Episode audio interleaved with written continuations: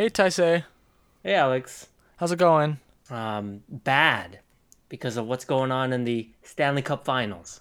Ah, is that the only reason that you're feeling sad? Or is there something Why deeper would- going on beneath the surface? I'll save that for my hypothetical therapist. No, I'm just kidding. Everything's good. Everything else is shiny. I love the summer. It's great. Except the only thing weighing on my conscience is this freaking uh this Stanley Cup Final Series. And man, you know what? What you talk about bigger things? It's my inability to call anything correctly in this sport anymore. Just completely lost it. That's what's affecting me deep down. yeah, you completely lost your touch. Um, yeah, I was gonna say you mentioned you like the summer. First of all, I'm uh, obligated to point out it is technically not even the summer yet. It is still the spring, June 11th. Thank you very much. And also, I must. Uh, you reminded me of the the fires going on near us, um, which aren't actually very close to us. All have, right. have you Yeah. have you noticed a dip in air quality? Because I got in Dollard, things seem pretty normal.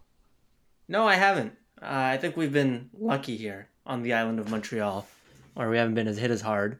Um, but yeah, no, I uh, that had slipped my mind, and that it is indeed quite depressing to have all this, the end of the world upon us. Don't be so dramatic. Am I? Is it? Is am I being over dramatic? Yes, it is not yet the end of the world. I'm talking about the impending doom. You know, maybe it hasn't arrived quite yet, but it's a long form story. I feel I can't tell if you're talking about humanity or the Florida Panthers anymore. It kind of feels like it's it's molded into one. You know, I, I, I, was I was talking about I was talking about the everything at large, um, but the Panthers sure are helping. I'll, I'll say that. Yeah, well, I'll tell you one thing that is making me feel better is that the Florida Panthers are losing three to one in the Stanley Cup final. You know what they say? Uh, one man's trash found is another man's hash brown. So, uh, What? so you Where'd know you that one saying out of? the thing, thing that makes you sad makes me happy. So yeah, so we got three games that have happened since game one. Vegas in game two, shit kicked the Florida Panthers. I think the score was seven to two. Made me very happy. Made me even more confident that Vegas's victory is incoming. Florida, of course, you know, I got to admit, when they won game three and the way they won game three, you know, the way they win won very often in the playoffs, which is in overtime. Well, I think they're what are they now seven and zero in overtime in the playoffs, something Yep. like that. I don't think they've lost. I don't know. Um, and they did that again, and then I'm thinking, oh, you know, if Florida, if they can manage to pull it off, it's gonna be close game after close game after close game. And when game four was close, when Florida made it close, you know, they made it three two. I was, I wasn't so sure. I was thinking, there's at least, uh, there's a pretty decent shot at the Florida Panthers manage to to pull off the tie, and if they tie this, they are going to win. And they almost did it near the end. I got even though Matthew Tkachuk, you know, that time had run out, but I was thinking for a second, oh, he's gonna he's gonna score again with with no time on the clock. But it didn't happen because, unlike the other teams, the Florida Panthers have faced in, the, in these playoffs so far, the Bruins, the the choking Boston Bruins, the choking Toronto Maple Leafs, and the Carolina Hurricanes, with the coach who doesn't even believe they actually got swept. None of them measure up to the Vegas Golden Knights, the cream of the crop, the best of the best. No team as deep, as balanced, uh, as complete, and with as great of a goalie as Oh, Adin God. Hill. See, why, man? Have we have moved the goalposts on these Golden Knights? No, like you know, like I feel like so, like you know, people knew they were a good team, but to say they're the most well balanced and all that, delusional. you know, they they They won the Western streak. Conference. Sure, but are they were they better than the Bruins? No. Okay. And were they? You know what? Were, did they have more talent than the Oilers? One might debate that. You know, um, I think. Did they have as good top end talent as the Avalanche? Perhaps not. Uh, I don't know. I think I think over the last month, I will give credit to them. They have executed extremely well. Um, but you know, do I? If they if I if I if they were to do this again, you know, if we were to run run a round two right now of the entire playoffs, would I pick the Golden Knights?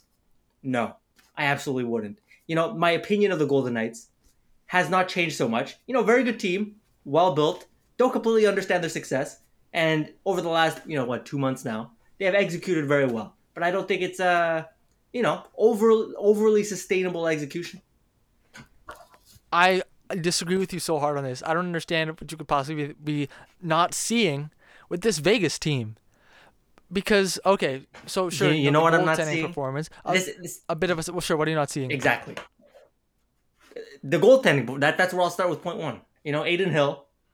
All, I'll give him all the credit he's due for this last series because he's been, you know, fantastic, more or less. Um, but you know, do we trust Adin Hill to perform, or see, like, are they gonna go into next season? Like, obviously, Logan Thompson will be helping and everything, or and you know, Adin Hill's a UFA. But like, if if you're a team looking for a goalie, is Adin Hill the guy that you're you're gonna put your faith in as a starter? Absolutely not. See, it feels like a, it feels yes. fluky. Okay, may I may I call back to our our preseason episode where we had this Okay. exact same debate. Uh, I said the Vegas Golden Knights they had three question marks in net, so the odds that one of them would hit and you know be able to bring this team to first in the division, which was all I had predicted at the time, um, I thought were was pretty good, and that's exactly what ended up happening. Uh, they got lucky in only in the sense that Logan Thompson and Laurent Brossoit and Adin Hill uh, have all been uh, had taken their turns being excellent over the course of the regular season and playoffs. But if you take these three, you know, three goalies, you would probably before the season have uh, started, you would have thought of them as like, oh, maybe like three pretty decent backup goalies, and you throw them all against the wall and say, what are the odds that you know one of them come playoff time can be a solid enough starter to bring an otherwise excellent team to the Stanley Cup final? I would say those odds- odds. I would have said those odds are pretty good, and that's exactly what ended up happening. Yeah, I you know I, I I see I wouldn't I don't buy that approach. You know I think you know you don't want to overspend in the goal. You don't want to spend too much. You know I get it. Maybe you're maybe you aren't. You know maybe some people aren't completely sold on like you, you dump all your money in one guy. But like this this throwing shit at a wall kind of scenario with like two three four, you know perhaps average or slightly below average backup goalies, backup caliber goalies. Like I I don't think that's a, that's a strategy you can you can make sustainable over an extended period of time. You know, like yeah, it worked out I for the say, Vegas Golden Knights I, this season. I have to interrupt you and point out the fact uh, they're they're gonna win the Stanley Cup, like in a few days. yeah. yeah. you're- so I don't know what you're talking about. Sustainable, like, just is it sustainable over the course of several seasons? Like, who cares? They're gonna they're about to win the Stanley Cup. So right now, what we're having a situation where Vegas, you know, they're up three one in the Stanley Cup final, and here we're we hit record on our podcast, and I am expecting we're going to talk about you know how how great the team is and how they proved you wrong, and you're still you're, sitting at 15 wins out of 16, and you're sitting there with your arms crossed. I don't buy it. I still don't buy it. This team isn't any good. No, I never said this team wasn't any good. You know, um, are they better than Florida? Hundred percent yes, like on paper. And I would, you their know, plan their plan that you didn't like it, it's worked you've lost their plan worked so all your thoughts that it might not you, you were wrong you've been proven wrong now you're right. You know, at this time it worked. Now maybe it doesn't. Maybe they lose three straight, and maybe it doesn't completely work. I'm not. I'm not. I'm not holding the funeral just yet. We might be close. You know, last last gasp kind of kind of vibe, but not there. But like, oh, that's the thing. I wouldn't see if I were running a team. Would this be my strategy in terms of goaltending? Absolutely not. So like, you know, it worked out, and good for them. It worked out, and you know, part of it is they are ex- an extremely solid defensive team, and I'll give them credit for that. So it t- totally helps their goalie out in that respect. But like, yeah, I, I I don't know. I just don't agree. It worked out. I can't deny it worked out. Look where they are right now. Um, I just disagree with the philosophy, and maybe that's Yeah. why I'm not the general manager of the Vegas Golden Knights. But uh, yeah, just I'm still also mystified. Yeah also keep in mind it wasn't their plan like robin lehner it was quite late in the offseason they found out he was going to miss the whole year and so that kind of boned them and they went out and acquired adin hill as like a, a supplement to thompson and brossoit and kind of crossed their fingers but and i was you know before the season i was like still might work out for them. You know, they got a great team all around everywhere. And I think I got to admit, after these playoffs have turned out, I think even I underrated uh, the makeup of, of the rest of Vegas's roster. I I especially look at uh, the four centers they have: um, Jack Eichel, Chandler Stephenson, William Karlsson, and Nicolas Roy. I don't know if there's a better a better one through four in the league uh, than than those four. Uh, yeah, I mean, sure you could you could weigh that against McDavid and Draisaitl and Rando and Rando, um, but in terms of the depth, uh, Vegas's forwards, I don't think anyone matches up. Uh, the fourth line with Wa, William Carrier, and Keegan Kolesar uh, has, uh, I mean, dominated their opponents' forward lines all the way through the playoffs. The third pairing has stepped up. Um, they even though you know Florida managed to expose them in Game Three a little bit, get Matthew Tkachuk out there against them. But in general, on the in the, the grand scope of thing, on the grand scope of things, uh, this Vegas team right now doesn't have a single weakness, which is practically impossible to pull off uh, in the cap era. There's no dead weight one through twenty, one through twenty on the entire lineup. See, look, I, I agree. It's not, you know, there's no necessarily dead weight. There's no big liability on this team. And yeah, that's a relative rarity. Here you go. Oh, Vegas isn't even that good. Is that what we're about to hear again? Oh, you're gonna talk about oh, oh Vegas. Yeah, I still don't buy it. I don't believe it. Yes. Yeah. You know, like okay, look, the floor is the floor is nice and high with this team. Like you said, there's no there's no complete duds. There's no Jack Johnson. There's no you know whoever and whatnot, kind of sinking the team. But you know the ceiling of the team. If you know everyone's everyone's performing to their to their absolute ceiling right now, which is no absolutely to their credit. They're they're executing as well as they can. Um, but to, to sit here and say like this is some crazy well executed and well built team, I think is, is pushing it too far. I think if you want to give that title, you give it to the Boston Bruins. That was an absolutely insane roster, right? And yes, did they choke? They absolutely did. But I think to look at the roster construction, you know, I think Vegas has built a very good team. Full credit. Like I said, no big dead weight. But you know, is this is the ceiling as high as some other teams out there? It's the Stanley Cup. The that's the ceiling. What are you talking about? No, I'm talking about like if the if the Boston Bruins were playing to their absolute potential, right, and it had not choked. You, you look at you know lines one to four, deep one to six, uh, you know all that. Who would I take? I would still take the Bruins. Is that is that the, is that the most insane take? It's not. It's just that now's not the time. Like they were eliminated three rounds ago. Yeah, we're supposed to be talking enough. about how good the Golden Knights are because they're gonna. Oh man, I don't know what's what, what's your you just. Is it still? Does it still come down to you just every single player on the Golden Knights you underrate. Coincidentally, that could be it. But I mean, sure, yeah, every player's playing to their best. Yeah, that's always the case when, when the team wins a Stanley Cup. You know that practically everyone on the roster is playing at their best, uh, and the way you get, you got to get to the point where you have a team that's good enough that when everyone's at their best, you can win the Stanley Cup. So you you you never really get a point where it's like, uh, like can you pinpoint a single example where you can say oh that team completely lucked into the Stanley Cup like no. Everyone if you look at any Stanley Cup team. They probably had a decently high shooting percentage decently high save percentage uh, and some players you know scoring above their regular season rates. Uh, and and too bad. That's part of it. That's part of how you win in the playoffs. Right. But to that point you know I did send you a text this week with that what is it all time playoff PDOs, right? Uh, and Vegas right now, I, I, don't know, like it's been a couple games, so I don't know exactly where they stand. But they're sitting at currently by far the highest PDO over the playoffs at like 109. Um, so ever, ever. And honestly, like I think I read that article where that was at, and it was like over really not even just the playoffs, but over any stretch of similar time. Um, like this, what, like I don't know how many games it's been, but like you know, 20, 30 game stretch. Uh, no team has ever come close to this level of PDO. And that's not, you know, that's not just crediting luck to, to the Vegas Golden Knights' success, but I'm just saying more than usual, this team is, you know, executing to the best of their abilities, and that's that's great. That's great for them. Um, but you know, is it is it the most sustainable thing? Over, you know, like if we were to repeat the season, I'm just saying I, I wouldn't. But I wouldn't, I say the that. thing is, who cares? Who cares? Yeah, fair enough.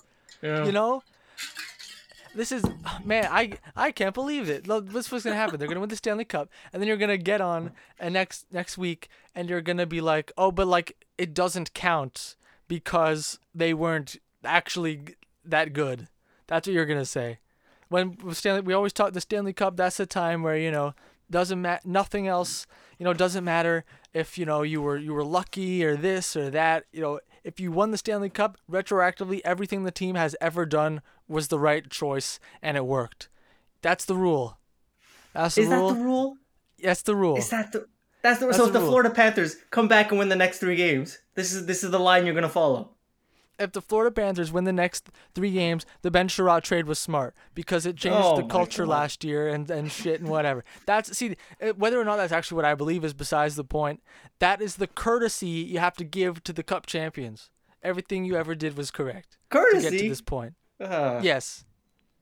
Okay. Because then what's the because then what's the what's the, even the point of what we're doing hanging around talking about teams teams trying to do something they're trying to win the Stanley Cup what's even the point if when they win the Stanley Cup we don't even give them the credit of having done so Yeah, but I can like certain Stanley Cup winners better than other Stanley Cup winners. You know, like I think sure I can still make that evaluation. And with this Vegas team, you know, that look, I never said they were a bad team. A very, very well built team, especially considering all the success, success that they've had since they've, you know, since 20, 2017 now. Um, but I just, yeah, maybe I'm underrating all the players. And this is something I've done over the last two months. Um, especially William Karlsson, my favorite yeah, superstar William Karlsson. But yeah, I just uh I don't know. Um I, I, don't- I don't know what else to add other than I mean look, it's it's a really good roster and they've performed very well. And uh that that is Wow, the con- so bold. congratulations. I will I will I will afford them. all right that's we're already we are kind of talking like the series is over anyway but honestly I feel like it is I don't give Florida much of a chance Famous last words. No. Um, yeah sure yeah that comes back to bite me then it's, that'll just make it all the more exciting you know Right. I was people always saying they're always afraid to like you know count chickens before they before they hatch or whatever. I, I don't worry about that type of thing, especially in sports. I mean, I mean in real life, you know, you always want to be careful about some things, but in sports, if a team's winning by two goals, I'm like, game's over, it's finished, and then, and then if it isn't, then it's all the more exciting that I'm so surprised and shocked. You know, so this is how I enjoy sports. Yeah, Vegas, absolutely. they've got it locked up, signed, sealed, delivered, Stanley Cup champions. what was it? What was there there was a game I was live texting you, and I was like, you know, I just okay, it's over now. Oh, never mind, it's not over. They're back in it, um, back and forth and back. I agree. You know what? Oh, wasn't this wasn't this Florida Carolina game four? I think so. Yeah, yeah, yeah. That sounds Yeah. about right. Um, but yeah, no reason to be scared about your who's who's gonna really uh hold you to your bad takes, anyways. You know. Um, Yeah, might as well might as well have them. Um, yeah, exactly. Uh, so, anyways, um, where were we? Yeah, so yeah, oh yeah, on to on to what do we think how this series is gonna end, and how likely is it that Florida comes back? Yeah, they don't they don't look too hot, do they? Um, it's Vegas has done a really good job at kind of you know really stifling the attack, and a lot of the goals the Panthers do come away with. Um, it feels like an abnormally large percentage. It's like you know a lucky bounce, a fluky play. I mean, you look at that first goal in, in Game Four. You know, the kind of double deflection that they had, um, and things like that, um, where you know, uh, it's uh, it doesn't feel like Florida is really controlling the, the flow of play, even if they do have possession over some stretches of time. It never feels like they're they're overly threatening. Um, where whereas you know maybe they've had those stretches against teams like Toronto against Carolina, where it's like, whoa, I didn't expect this coming out of Florida, uh, heading into the playoffs, and, and with that concept concept of what we thought the Florida Panthers were heading into the playoffs. Um, but you know, they credit to Vegas, they haven't let Florida like look like the the above and beyond team that they've kind of looked the last two rounds um, for for long stretches of time, where you know Florida just looks neutralized um, for long stretches. Yep. Um, but game three was the one where you kind of worried, like, oh, is Florida getting back into this? And I will admit, like, the one thing about Florida that could be scary is, say they do manage to win game five, they already have the came back from down three one in this playoffs track record, which not only could provide them with some extra uh, momentum or confidence, um, but gets the would that do you, do you think that would get the the freakouts into Vegas uh, a little bit earlier than it might otherwise? Eh, I don't think that really freaks out Vegas so much because they weren't the rec- at the receiving end of that loss. You know, I think if anything, it gives yeah, like you said, Florida that motivation. Like, oh, we've done this before, we can do it. No need to get down on ourselves, right? We did it against you know another world-beating team in the Boston Bruins, um, where nobody thought you could do it. But if you're Vegas, I don't think you know you're like, oh, they did it fucking three rounds ago against a completely different team. We're so fucked. Let's let's hit the panic button. I uh, yeah, I just don't think that transfers. Um, but yeah, the big difference though. Let's not forget though, Vegas does have a long history of playoff disappointment. That's true. Um, so if anything, it'll be it'll be those lo- those those many years of playoff failures that come back to haunt them. But I, it doesn't seem like it's really affected them at all uh, all throughout these playoffs. And uh, yeah, the difference now though, if you compare with the Boston series for for Florida, is that Matthew Tkachuk looks completely injured, very broken. Um, only played two shifts in that third period uh, of game four. Questionable for game five. Still no status update there. Uh, and yeah, if he's out or you know just he already looked all of game four basically looked very hampered. Um, I don't see how Florida pulls it off because he was the guy who he was the Mr. Clutch, and without him, you know, I struggle to see where where Florida generates that over like you know that extra bit of offense that they maybe need to get over the hump to beat Vegas in in you know three straight games. Yeah, I saw a, a funny tweet uh, a couple days ago from it might have been acting the fool Foolman or might have been Jay Fresh, I don't remember who, was basically talking about Matthew Tkachuk and how you know everyone's talking Matthew Tkachuk, you know, uh, what a, an amazing player, a great great leader, great rock, locker room guy, exactly what every team should want, and then contrasted that jokingly to Pierre Luc Dubois, who's a baby who no one should want on his team because he's an RFA asking for a trade because he doesn't want to sign an extension with the Canadian team, uh, which you'll remember was exactly what Matthew Tkachuk was less than 12 months ago. Right. Yeah. I think. What, what do we think that difference in opinion comes from? Is it uh, anti Dubois bias? Is it that one shift he had? Uh, was he as a member of the Blue Jackets? Oh, really? Well, okay. The difference of opinion. Well, I think it comes from a lot of from like every single possible place. First of all, Matthew Tkachuk is leading the Panthers' charge in the playoffs right now. You know, so right, but I, we would probably it would be a different story if Matthew Tkachuk like kind of sucked this year and the Panthers missed the playoffs. Um, then people would obviously not be talking about him in the light they are now as a as a Hart Trophy finalist. And Pierre Luc Dubois, kind of you know, if this was the first time he was doing this, I think it would be a different thing. But now, you know, he you know wind his way out of Columbus a little bit, which was is totally within his rights to do so. I might add. And now in Winnipeg, he's kind of doing the same thing, even though he hasn't mailed it in on the ice. You know, but he's still like, I don't want to sign uh, a deal in Winnipeg. I want to leave. And on one hand, yeah, I can understand how people might think like, oh, he's doing this, this is a, a pattern with him. He's just he's just a baby and he wants to leave every place he goes to. But on the other hand, the two places he's been to are Columbus and Winnipeg. Is there a single player besides like Johnny Gaudreau and Blake Wheeler who actually like wants to, to be there? I don't think so. Probably not. You know, so I I can it's it's uh, I can understand how teams would be like a bit hesitant to bring someone like that who's forced his way out of soon to be two towns. Um, but I mean, from Pierre Luc Dubois' perspective, I'm cheering him on. You know, I think this is a great thing for for an RFA to to use the little leverage that the CBA gives them before they can hit UFA uh, to try and weasel their way exactly where they want to go. Yeah, no, absolutely. And when I say that comparison, I mean like let's let's take that comparison, even like take Tkachuk before this year, right? Like right after he had uh, kind of forced his way out of Calgary.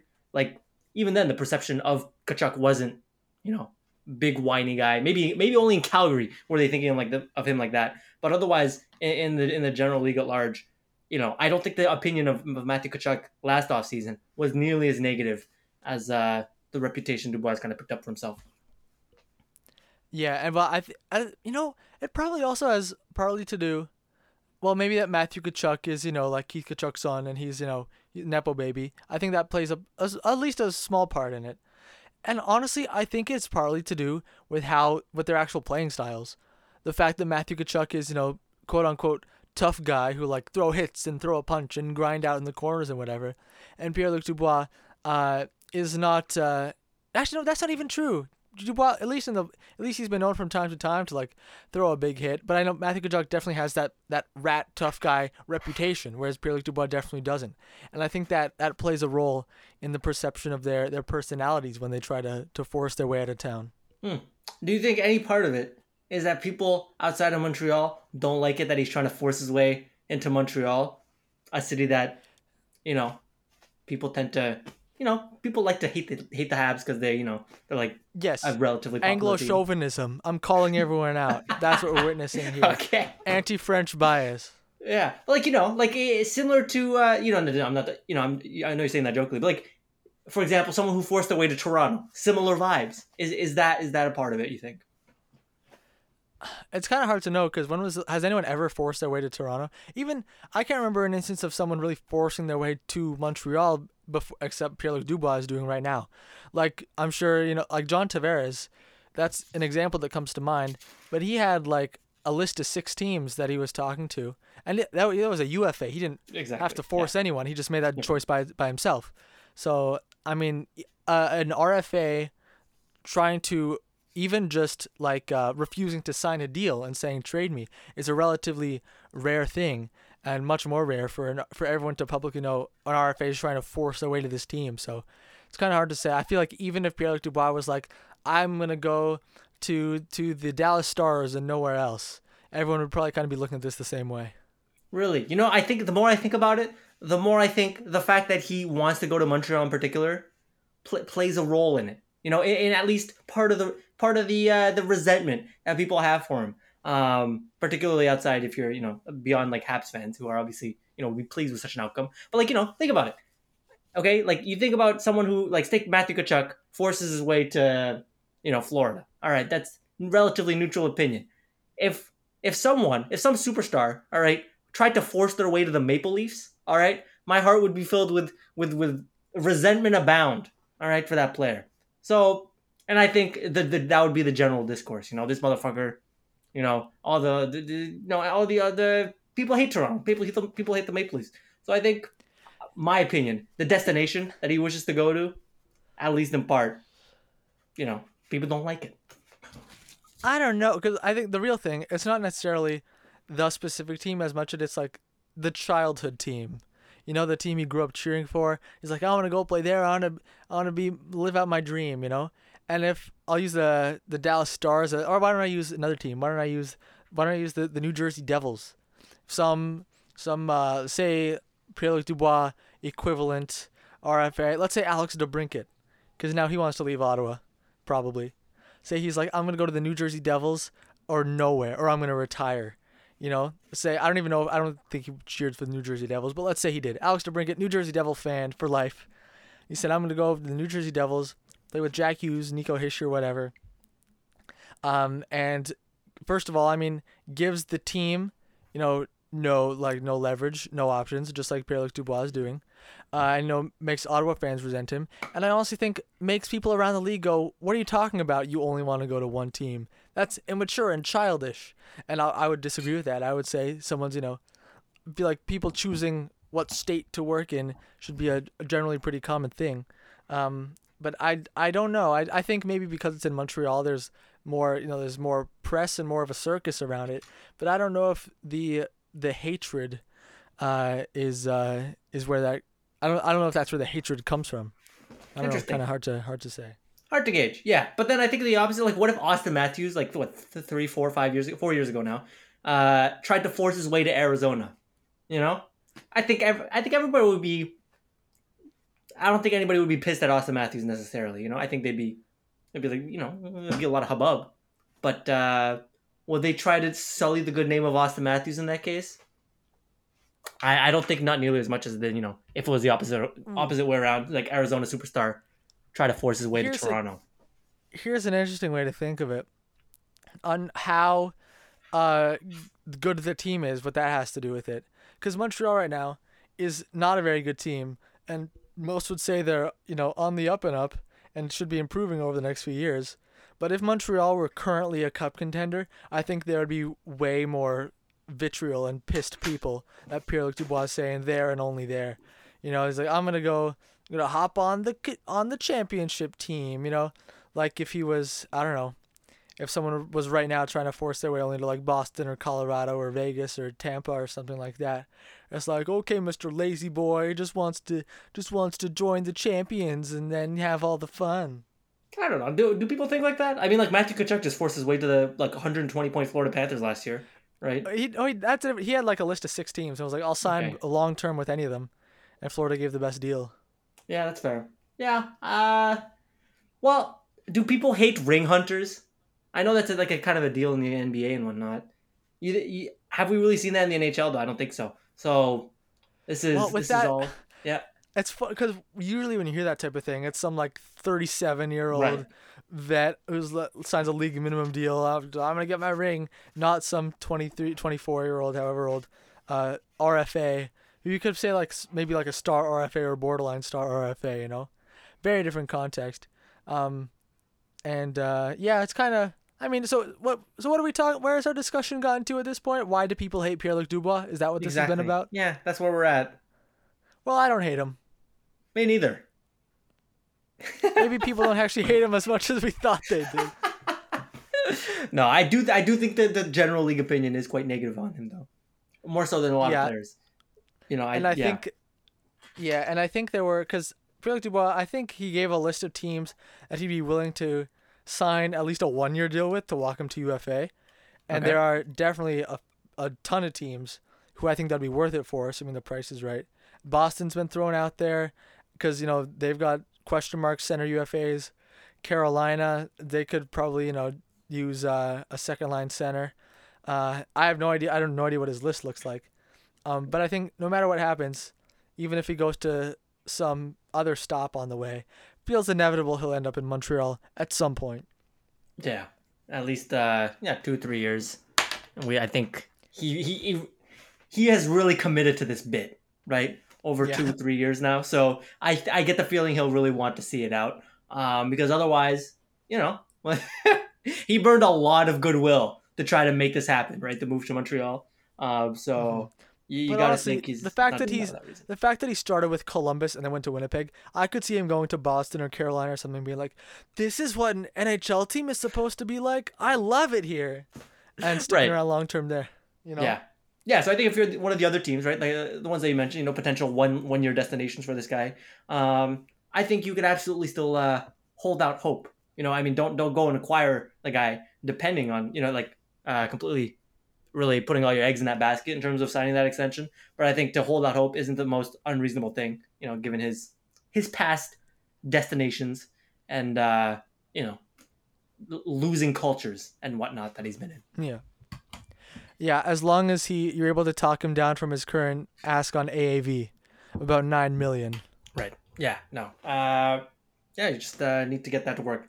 So, is there anything else we want to talk about on the on the on the Cup final side of things uh, before we move on to uh, potentially Oh, more? I thought we had talk? already way moved Oh, okay. on from Yeah. the Cup final. All right. That was that was a very blurry transition. Segue so seamless you didn't even Yeah. notice it. Too good. But yeah, speaking of the Jets and disgruntled Jets who seemingly will not sign extensions, uh, the latest update out of Winnipeg is that Connor Hellebuyck will not be signing an extension there.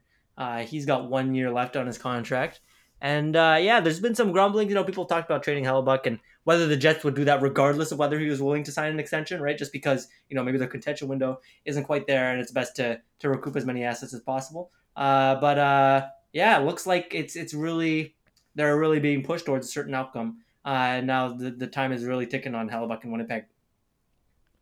At this point, it's more surprising when Jets players do sign extensions. Yeah, Like- it kind of is, eh? No kidding. We've been talking for years about uh, whatever strange locker room culture they had. We've seen, you know, especially like Blake Wheeler and Mark Scheifele, kind of the, the faces of that locker room and how terrible a job they've done being leaders. Blake Wheeler, you know, had that quote after the Jets lost in the first round this year about like, oh, I didn't like how, how the coach talked about it. It should have been behind closed doors. I think it was a couple years ago, Mark Scheifele uh, was like, "Oh, I have to reconsider my future here, or whatever." Meanwhile, he has like three years left on his contract. He's like, "What are you, what are you talking about?" And that's that's the tone that's said. And, you know, you had Dustin Byfuglien, Patrick Laine, Jack Roslovic, uh, the whole Evander Kane fiasco, like eight years ago at this point. Now, next few names: Pierre-Luc Dubois, bit of a strange, well, not strange, bit of a different situation. Now, Connor Hellebuyck, by far, you know, the most important player on your team, is going on not sticking around beyond this year, and that one decision in and of itself, I feel like uh, gives the Jets no choice but to rebuild, which I think is could end up being a blessing in disguise for them. That they're gonna, you know, because they definitely won't have a goalie if they trade Hellebuyck this offseason. They won't have a goalie as good as him uh, next year. And assuming there's no dramatic change to the rest of the roster, I don't think they're gonna make the playoffs again. They barely made it this time, and we're probably finally going to mercifully see the end of the Scheifele Wheeler era in Winnipeg. They'll be on the way out. Maybe even Kyle Connor, maybe even Nikolai Ehlers, who they never really seem to like. Uh, we may be on the on the cusp of a, a complete Jets teardown. Yeah, and I and I think it it is a blessing. Uh, if, if this does to be the this is to be the case. Uh, I don't even think really it's it's that disguised um, because you know the Jets front office, Kevin Kevin Cheveldayoff, you know they've just kind of been teetering, tottering, kind of trying to walk both roads in terms of you know not completely buying all in or anything, um, but not retooling or not rebuilding. Um, and maybe this is finally after so many small pushes the the big push they need to to just call it, ship out you know Scheifele Wheeler get as much as you can on, on guys like Ehlers and maybe even Kyle Connor, and then uh, restart and, and, see, you know, whether because it, it's just there's there's something completely dysfunctional within that locker room. I don't know if it's organizational or whatnot, um, but yeah, it's just it's just not right to see something's not right to see this many people walk out the door like that. You don't really see it with with other franchises um, to see an exodus like this, and maybe part of it is you know, people just don't want to play in Winnipeg. But you got to imagine, you know, we talk about that locker room culture and not whatnot. Um, I think you definitely, uh, as an organization, want to see whether it's possible to build that kind of successful franchise, um, even despite you know the the city uh, and people not wanting to necessarily stay there. I mean, you know, can, can you can you make it successful? Because right now you've had that whole you know toxic locker room kind of looming over you the entire time, uh, really casting a shadow over your plans. Yep. So where does Connor Hellebuyck end up? I feel like we've talked about this a few weeks ago, and it's kind of the same teams who really don't have uh, a goalie. My hunch is Columbus, um, not just because I mean you know they they desperately need a goalie, um, but also because of you know the recent activity this week. Jarmo Kekalainen feels like he's going balls to the wall to make the playoffs next year.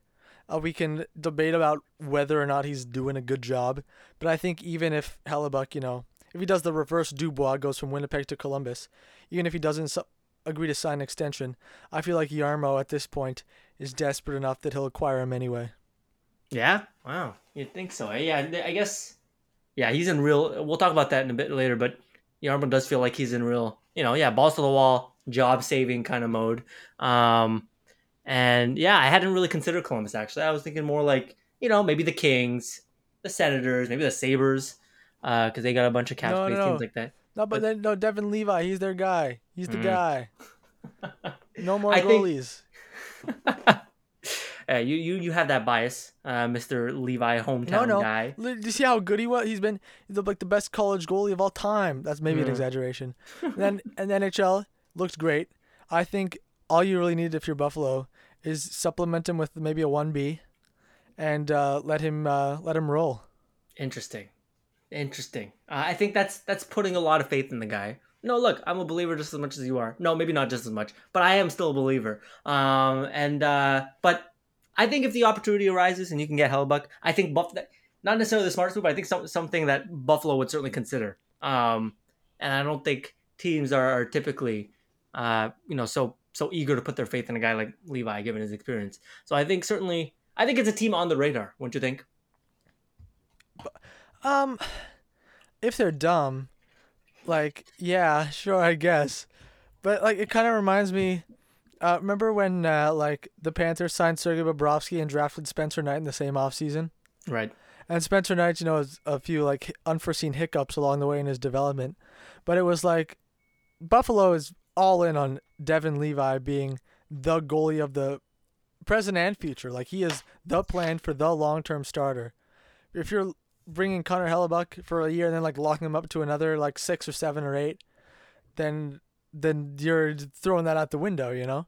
So I mean, sure, I guess it's not a terrible idea to have two starting goalies, but I really honestly don't think for Buffalo that's the best use of of assets. I think you trust Devon Levi, maybe bring in a a supplement, maybe an Antti Raanta type, maybe an Adin Hill type. I think that'd be a great fit.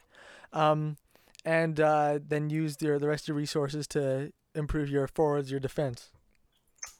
Yeah, I I, I think okay, maybe not Hellebuyck, but I, I certainly think you know maybe even a one A kind of tandem guy because man, Devon Levi has played seven games in the NHL. Adin Hill, you know? there's your guy. That's the perfect fit in Buffalo.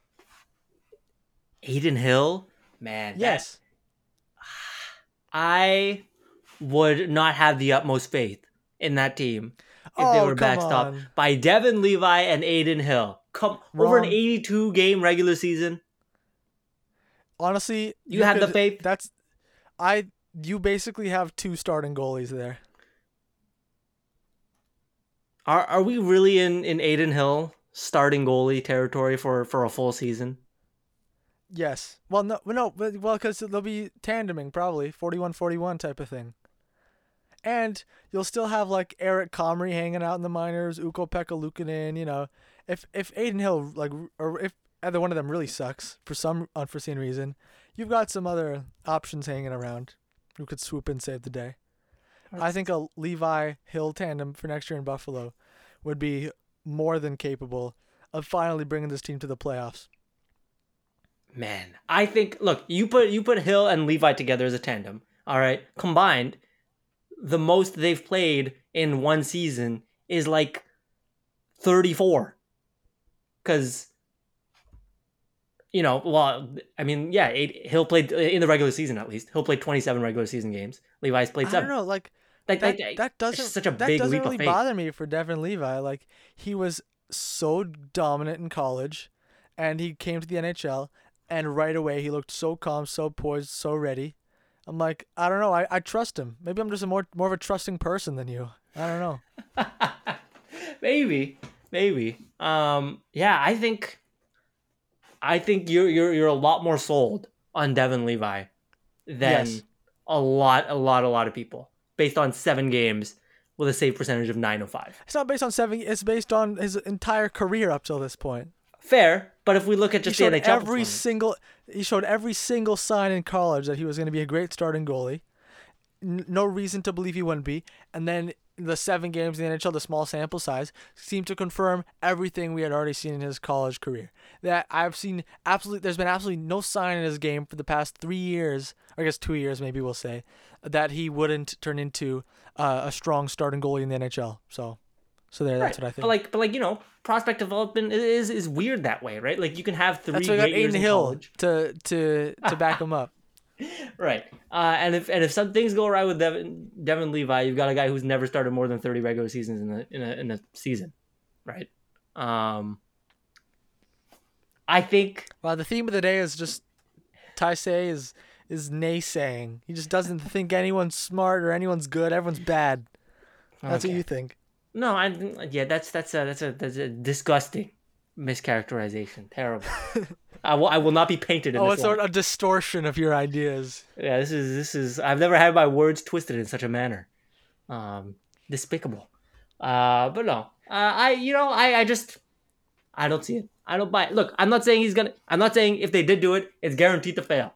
I'm just saying it's a lot of risk you're taking on for a team that seems to really want to make that jump uh to you know, the playoffs at least.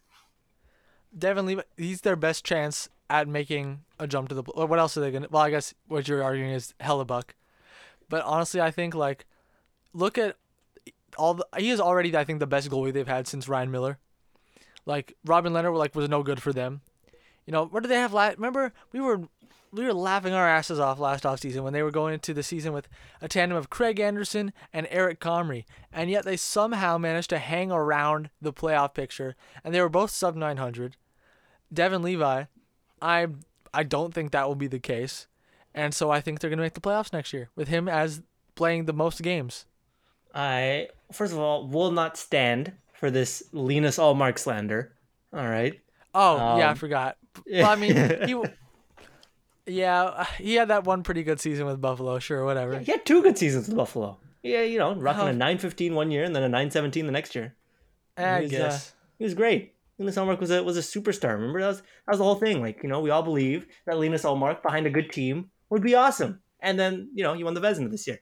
Um, Not officially yet, but he will.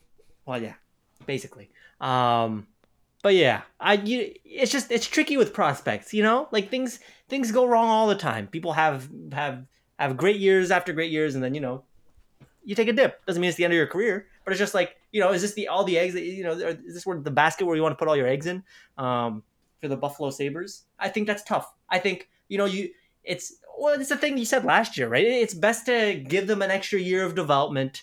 You know, it- it's best to extend it as much as possible without giving them, you know, the burden of being the starter, right? And I think, I don't think there's anything wrong with doing that with Devon Levi either. You know, if you really think he's the big deal, what's what's what's so wrong about you know not put, giving him the full starter or even tandem role uh, for this season and you know, give him a smattering of starts, give him maybe I don't know 15, 20 games, see how he handles that, and then maybe he takes a jump the year after. Um, I think he just hasn't shown nearly enough in the professional leagues to warrant being given that title.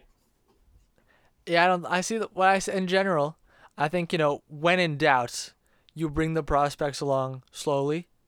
I don't think there's a, a sliver of doubt that Devon Levi is ready for the NHL. So I don't th- I don't think sending him to the AHL or something would would be of any benefit, you know, uh, because I don't. It's a different thing we had with you know the whole Carter Hart debate when he was like 20 years old, uh, and the Flyers called him up too early, uh, and then you know he was great, and then you know we saw we've seen the past few years he's been up and down, uh, but Carter Hart I think you know in the AHL he was like you know doing pretty well in the AHL. Devon Levi has torn apart the NCAA uh, to the point where I don't think there's there's any doubt left. But do we want to spend more time on the Devon Levi debate or go back to Connor Hellebuyck? We can, we can go back to Connor Hellebuyck. Um, okay. Yeah, we'll consider that man arrested. We'll see what the Sabres do this offseason. Yeah, we'll see. Only Um, time will tell that I was right. exactly. Okay, well, we'll see about that. um, and me, I will also tell that I was right. That's right. Uh, but uh, yeah, any any thoughts on maybe Ottawa, uh, another possible I think- destination? Uh, yeah, I think Ottawa. I think they'd be. I mean, I don't think Pierre Dorion really has a choice after last summer to really try to go all in again. Uh, try and you know bring this team into the playoffs, and they've you know they've had goaltending hasn't really been a, a problem for them. I mean, it's been unpredictable. You know, of kind of a bit of a, a revolving door, but the goaltending in general, you look at the numbers, like it's been it's been fine. Um, but if any team I think could use uh or I guess any GM specifically could use a star goalie to drag an otherwise mediocre team to the playoffs.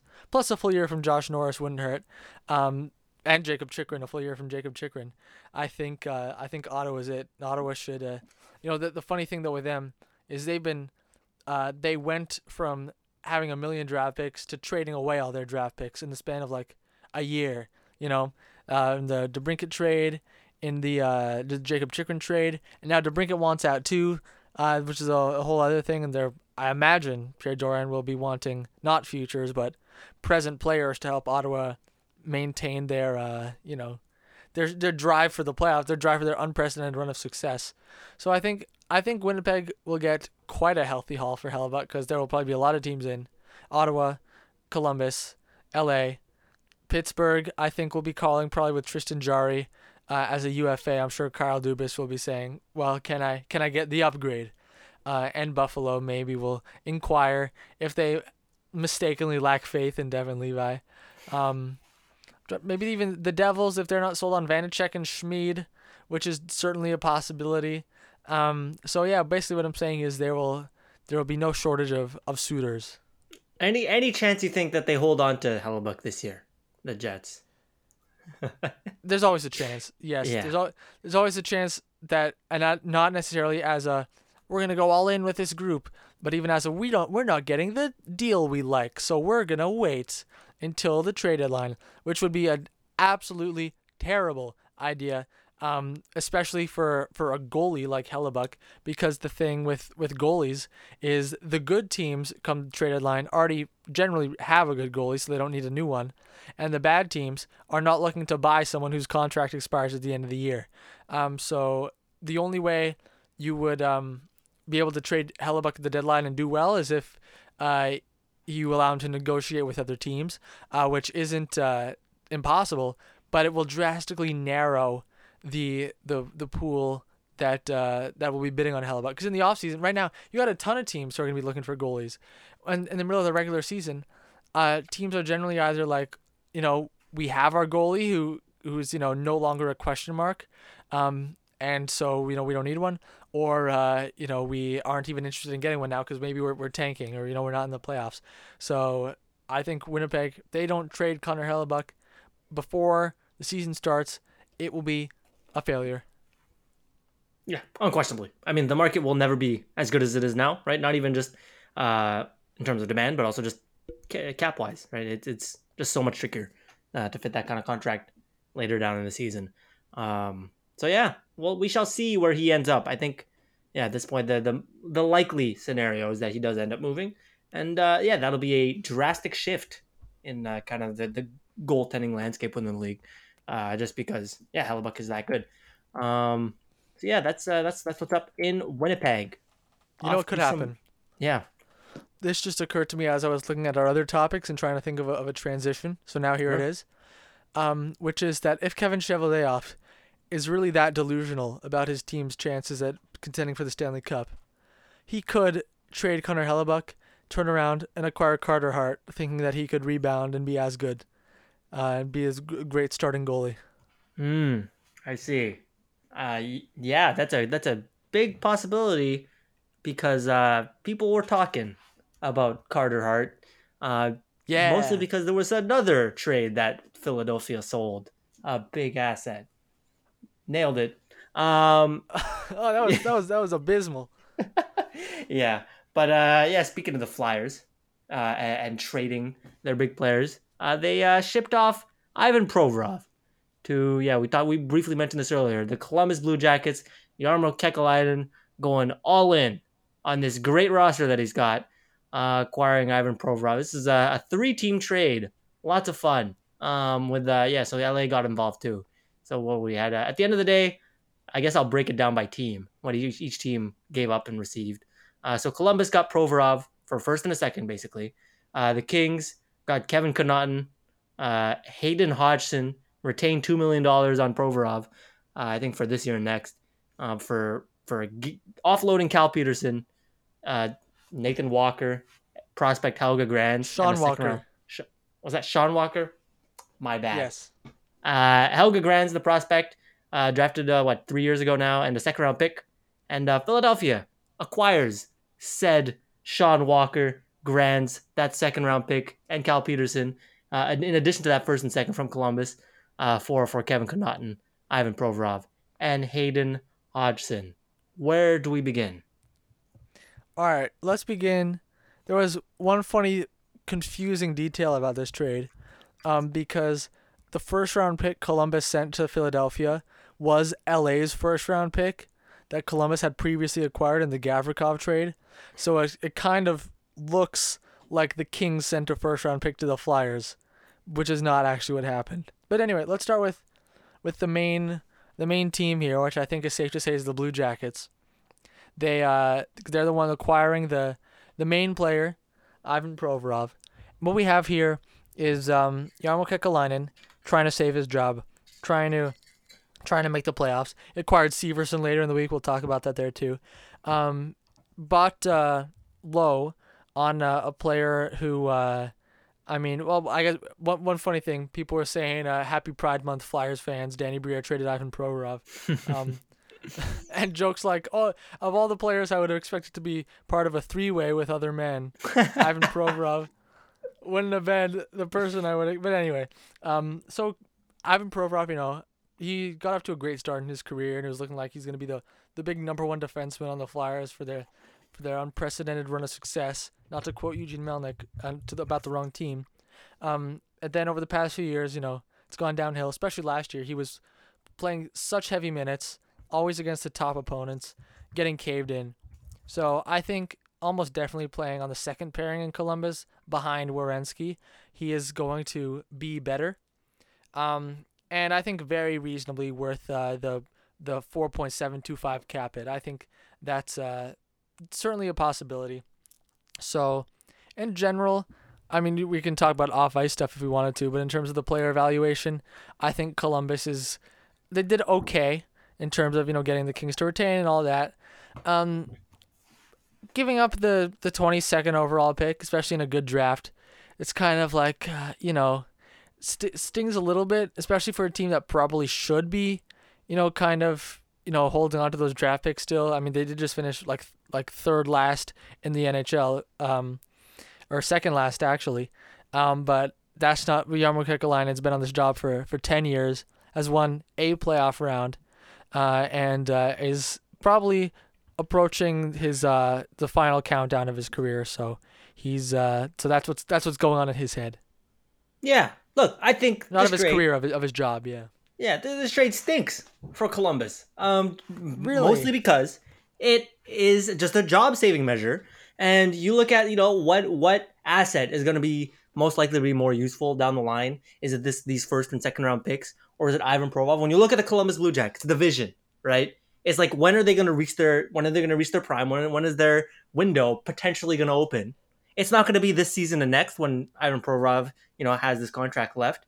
It's it's beyond that. And what's more likely to help? Is it Ivan Provorov, uh, given his you know declining uh, career trajectory up until this point, uh, his age, and just yeah, and his general usefulness as like a you know middle pairing guy, um, or is it you know potentially someone who you pick in the twenty second you know twenty second overall, uh, in addition to that second round pick? I think you know yeah you, you look look at the value it's not so bad. Maybe for a team that's uh, you know, maybe on the bubble or whatnot, or bordering on, you know, wants to do something in the playoffs. But for a team like Columbus, I mean, okay, I understand wanting to make a jump and whatnot. Uh, and okay, maybe this is the first step of the rebuild, but it's like this is not the move you make for that time that, that, that time. And it's just like it feels like Jarmo Kekalainen is hijacking the team for his own purposes, right? Which is to save his job. And with that in mind, I think it's kind of a disaster. It just it doesn't feel right given the place that this franchise is at with their roster and their development and all that. You don't need Ivan Provorov right now. And if I'm a uh, secure Columbus Blue Jacket general manager, I would much rather the 22nd overall pick, even if it is, you know, yeah, lottery picks are, uh, you know, draft picks are generally lottery, even in the first round. But it's like I'd much rather. I think that has a greater chance of contributing to our contending window than Ivan Provorov with a two-year deal. I bet I can tell you how the Columbus front office is looking at this. We basically traded Vladislav Gavrikov and Jonas Korpisalo for Ivan Provorov. Yeah, when you put it that way, it's not the it's not the worst looking thing. But then then again, you know, Gavrikov did look great in uh in LA, right? Um, so I think there's an argument to be had. Who's the better defenseman? And that's also not how you should be evaluating these trades. Uh, yes, so, that's the more important thing. Exactly. Um, so that's that's a and that's a that's a and a loss on from Columbus's point of view. You know, yeah, I think, in general, if if we're if it's a given that Columbus is should be trying to get better, which it isn't, I think the trade's okay. Um, but but that's that's I'm making up rules. So I guess you've you've convinced me. I've now soured on how Jarmo did here. Uh, but for the Kings and for the Flyers, I give them both a big thumbs up. Yep. In terms of this piece of business, L.A. You know they had, they had to get rid of the the Cal Petersen deadweight, and what they had to give up, they give a second round pick. You know, that one's out. You know, too bad, I guess. Uh, and Sean Walker and Helge Grans. And the thing with Sean Walker is uh, I don't know if you had taken a look at the LA Kings depth chart, especially on, on defense recently, but over the course of the season, even, they have a, a real logjam going on right D. So much so, Sean Durzi mostly playing the left now, even though he shoots right. And on the right, you still have, you know, Drew Doughty, Matt Roy. Um, you had Sean Walker there. Now, you st- and you still have, you know, prospects like Brandt Clarke and Jordan Spence, who are really knocking on the door, possibly NHL ready right now. So it really seemed like Sean Walker was the odd man out. Um, and honestly, at 2.65, that's like maybe even a, a little bit rich for someone who's like you know been playing on your bottom pair mostly. So I don't know if you're even too sad to see him go, especially when you might have even better players about to take his spot. Um, and Helge Grans, similar thing because he's also a right shooting defenseman, and there are like at least two right shot defensemen about his age in the Kings pipeline who are definitely better than him. So I don't think the Kings are gonna miss him uh, very much at all. So really, they got rid of a few, you know, like valuable but yet expendable pieces to dump a bunch of cap on the Flyers, gave up a second round pick, and then uh, cleared up the cap space, uh, most of which they have used to extend Vladislav Gavrikov. Right. Um, yeah. So we'll move to that in a, in a moment. Uh, but yeah, I agree. The Kings. This was uh, in terms of a cap dump. I think it was what they they saved three million dollars when you compare the two million on Provorov and like the five million on Petersen, and uh, I think that's maybe even slightly below market rate in terms of clearing cap space. You know, a second, an okay prospect that wasn't even really filling a need within your franchise, uh, and and a depth defenseman that you weren't really using. Uh, I think, yeah, that's it's a it's a nice piece of business by the Kings, and uh, yeah, clearing up cap space, it's tough. People, everybody wants it in this in this economy. uh, and the Kings did well to get it at a reasonable price. Yep. Uh, and as for the Flyers, I mean, Ivan Provorov, uh, you know, like sucked this year, and you know, the team doesn't really like him very much, you know, for for obvious reasons. They get rid of him. They get a first round pick. I think this signals Danny Briere is uh is in it for the rebuild. Um, and now you know you got uh, what what's their defense look like? What do we have here? We got like Travis Sanheim, Rasmus Ristolainen, Cam York, Sean Walker, Nick Seeler, Tony DeAngelo. That might be their six as it stands, which is is bad, real bad. Um, and I it feels like the the one the weird thing with the Flyers though is it feels like I mean in a way John Tortorella is like the face of the team. And he's had he's even said a few times like, oh yeah, this yeah we're not gonna be good anytime soon. You know we're in it for the the long haul or whatever. And it feels like his job is so safe in Philadelphia. They're like this is our through the thick and thin, uh, and it feels like they think, or at least that Tortorella, the way he talks, he's like, yeah, I'm in here through the rebuild, through all the dark years, and then when we finally lift the cup one day with all our prospects having graduated, I'll be there too. Yeah, that's that's the deeply unfortunate vibe coming out of Philly, eh? Um, because otherwise, you know, if you're if you're a Philly fan, I think this is this is promising in that you know they're willing to throw in the towel and actually rebuild and go the party. They get a whole bunch of nice assets, you know, the first, a couple seconds, a prospect. Maybe you can flip Cal Petersen if you can rehabilitate him and then retain a bunch of money. Uh, who knows? Uh, but uh, yeah, th- this is all overshadowed by the dark cloud that is John Tortorella, right? So, yeah, I think that that they'll really see the light the day he gets fired. Um, but unfortunately, that does not seem to be anywhere near the horizon uh, for for Philadelphia. Yeah, And then right after the Provorov trade broke, then right away it was, oh, now the Flyers are talking about Carter Hart. Stay tuned. This was re- reported credibly by I think multiple people. So everyone was kind of you know waiting for it to happen any minute now. Carter Hart's gonna get traded. It still hasn't happened yet. I feel like if they were you know seriously talking to teams about it, it uh, it probably will happen pretty soon. Or maybe it was just one of those things where where uh, Danny Briere was really in a phone call mood and he started you know talking about Carter Hart, and then he you know nothing happened. and he was kind of just like it was just he had this he passed an afternoon talking about Carter Hart trades. It's never gonna happen. Yeah, who knows? Only time will tell, as they say. Uh, but yeah, yeah, another intriguing option on the goalie market is he at only 24 years old and four million dollars. Um, that should be good. Mm-hmm.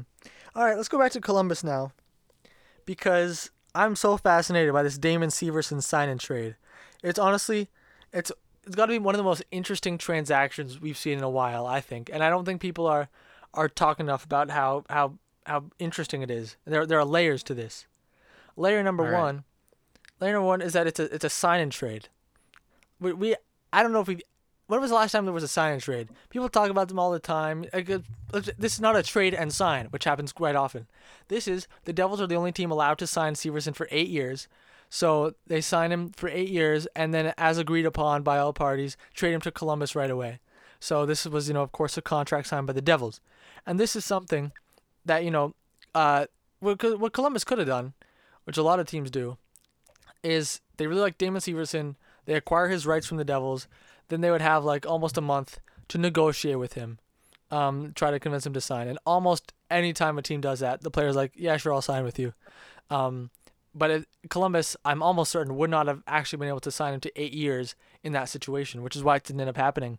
So Col- either Columbus was so adamant in getting Damon Severson until he's 36 years old, that they they had to make this, or that was the only way Damon Severson would agree to this, which is the uh, another possibility, that extra extra year of security. Um, and uh, okay, because like, there are two more interesting layers I want to talk about this from, uh, and one of them, sorry, I'm going to be rambling a bit here, is there's this whole narrative about players they don't want to go to Columbus. Because Columbus sucks and everyone hates it there and so that's why Columbus always has to has to overpay their players, except Johnny Gaudreau, which was the anomaly. But that's why they had to give Zach Werenski so much money. The Columbus Columbus tax because everyone hates Columbus. Same thing with like Patrick Laine. We were kind of like, oh, that's an overpay. The Columbus tax.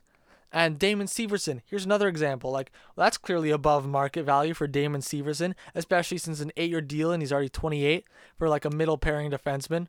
And now you're going to be paying him practically like uh, top pair money and for forever, you know. Um, and, but it's the Columbus tax. But the thing is, Columbus, if you if you want if you don't want there to be a Columbus tax, if you want players to like playing for your team, you have to not hire Mike Babcock. That's the that's the issue. It seems like Jarmo Kekalainen can't help himself from doubling down on making Columbus a shitty place that everyone hates to play. That's what he's like. That's like that's like his team identity is like, oh yeah, oh yeah, no one likes to play for the Blue Jackets. Come on down and play for the Blue Jackets, which is ridiculous. Yeah, I'll, okay, I'll I'll let you talk now. Yeah, I think no. There's there's something to be said about you know you don't want to be the Columbus contractual obligations, right? Um, yeah, and the Columbus, we have to overpay you all to stay here. Right. So in that respect, you know, I think there's a lot kind of awry with the vision in Columbus. Um, I think, namely, I mean, I think they're just there seems to they seem to have lost in the sauce. I mean, you look at that, you look at that Provorov trade, and it's like, where where do you think you are as an organization, or is no one really looking at where you are as an organization? Everyone just kind of looking you know, looking out for themselves and, and for their jobs. Uh, and I, yeah, I, it, I can't help but feel like that's, that's what's going on. You know, it's just that there is, you talk about, you know, uh, considering such things as how do we make Columbus a more attractive destination for free agents and players in general. Um, it doesn't feel like they're considering such things. Uh, and it's more like kind of knee jerk, uh, okay, what what feels like will make us good immediately because I need to save my job. Um, and I think yeah. that's an indictment on on Jarmo. Uh, and I don't think he's he's uh, yeah he's not putting his organization in as good a position as they can be. Uh, yeah, through that through the, through the trade um, and yeah with the with the with the coaching hire as well. Um, and yeah, as to the point on the the sign and trade, I think that's that's maybe part of the tax. No, um, giving him that extra year maybe is is is a part of yeah. You're giving him more money. Uh, where you know when he's 36, he is not going to be worth six million dollars. Um, but you're overpaying him in the future uh, as a way to get him to Columbus right now. Yep. Which is very often something that you hear said about long-term deals, which just blows my mind. That it's all oh, GMs when they sign these seven years year deals, they know it's not going to look good in year six and seven but they just care about how it looks right now and how it's going to be in the present. And it's like, wow, that's dumb. That's so stupid to, to sign deals that you know is going to be bad. But anyway, the other angle, the last angle I wanted to talk about this from, uh, was the that here's okay. I can tell Jarmo Kekalainen thinks he's so smart for because he is getting a, a head start on the off season. I'm sure he thought of this in like November, December. He was like, oh, you know what we're gonna do? While all the other teams are like waiting for the draft and like the typical flow of the off-season transactions to get going, we're gonna we're gonna be ahead of the game. We're gonna the Stanley Cup final won't even be done. We're already gonna have acquired our entire second pairing. You know, so right now, Columbus, uh, they they got out ahead of things. They're the early off-season buyers. Our favorite UFA, Damon Severson, we're going to acquire him, lock him in forever before other teams even think about trading for his rights. And, you know, in general, I think it's a good idea uh, to plan ahead. Uh, and for most teams, I would think, you know, getting a head start on the offseason uh, is not a bad idea. It really just comes down to the actual moves that you're making, uh, which, as we have uh, uh, expressed in this episode, we are we are skeptical of. Yeah, I mean, getting ahead of the curve means nothing if your moves are shit, right? If you're making your team yes not good, uh, and that seems to be the vibe. Um, well, on on paper, the Blue Jackets roster is undoubtedly better than it was a week ago. Right, but is that the best move for the long term? I no. would say no. Um, yeah, I think unquestionably, yeah. Are they upgrades? Yes. Is Ivan Provorov an upgrade on who the fuck they had last year? Damon Severson as well. Um, I don't think anybody can say no to that. Uh, but you know, in terms of okay, this is a rebuild. We have a very promising pipeline um, uh, of people, and it's like, how do we maximize our contending window in four or five years? This is not the way to do it. This is just I want to save my job right now. few more quick hits before we get to our, our draft. Um, number one. Uh, oh, well, we didn't even the Gavrikov signed. This, oh, this might not be a quick hit actually, because this is very interesting. Yeah. Let's okay. Um, what's interesting is this is a 27 year old uh, second pairing defenseman, uh, who wanted a two year deal. Uh, whereas the LA Kings wanted to sign him longer than that. Norm, you would expect the opposite almost all the time for a player of Gavrikov's uh, caliber and age, and he is he's so confident in, in himself. Uh, and honestly, I respect it. I respect how confident he is in his own ability uh, to to think that two years from now, when he's 29 years old, the cap will have gone up en- enough that he is going to get more money than he would have if he signed like I don't know, six million by four or five years right now. Yeah, this is it's it's so weird because this is the exact attitude you want from like stars, like you know Auston Matthews, Connor McDavid, Cole Caufield, perhaps. Um, but you know, and you want them to you know take shorter term deals. We feel like it's better for them. Like you know, we understand. Okay, the you you're getting like sixty million dollars dangling in front of your face. I you know I get wanting to jump at that. Uh, but in terms of securing like the maximizing your earnings uh, during this this short time that is your career, I think you know these short term contracts for these superstars, that's what's best. Um, and nobody really does that in the NHL. People do that in the NBA, but not not here apparently, except for fucking Vlad Gavrikov of all people. Which yeah, this is like the last guy you would fucking think would take this approach. The last last guy, not even in, within the last group, but really among the, the last people within that last group, just because of how his kind of career has gone gone so far. Where you know up until this season, Gavrikov's been yeah bottom four guy. Nobody thinks too too highly of him. Then trade deadline hits, you know, everybody fucking loves Vlad Gavrikov, and a lot of us are like, me included, we're like, well, what the fuck is the deal with Vlad Gavrikov? And everybody losing their minds. He's not that good. He is overrated. Um, and people, someone's gonna overpay at the deadline and regret it. And LA paid a whole bunch to get him. Um, and lo and, And behold, yeah, that's true. But you know, Gavrikov was a big part of that. And lo and behold, he actually is, he's great. He's great in LA. He looks very much at home.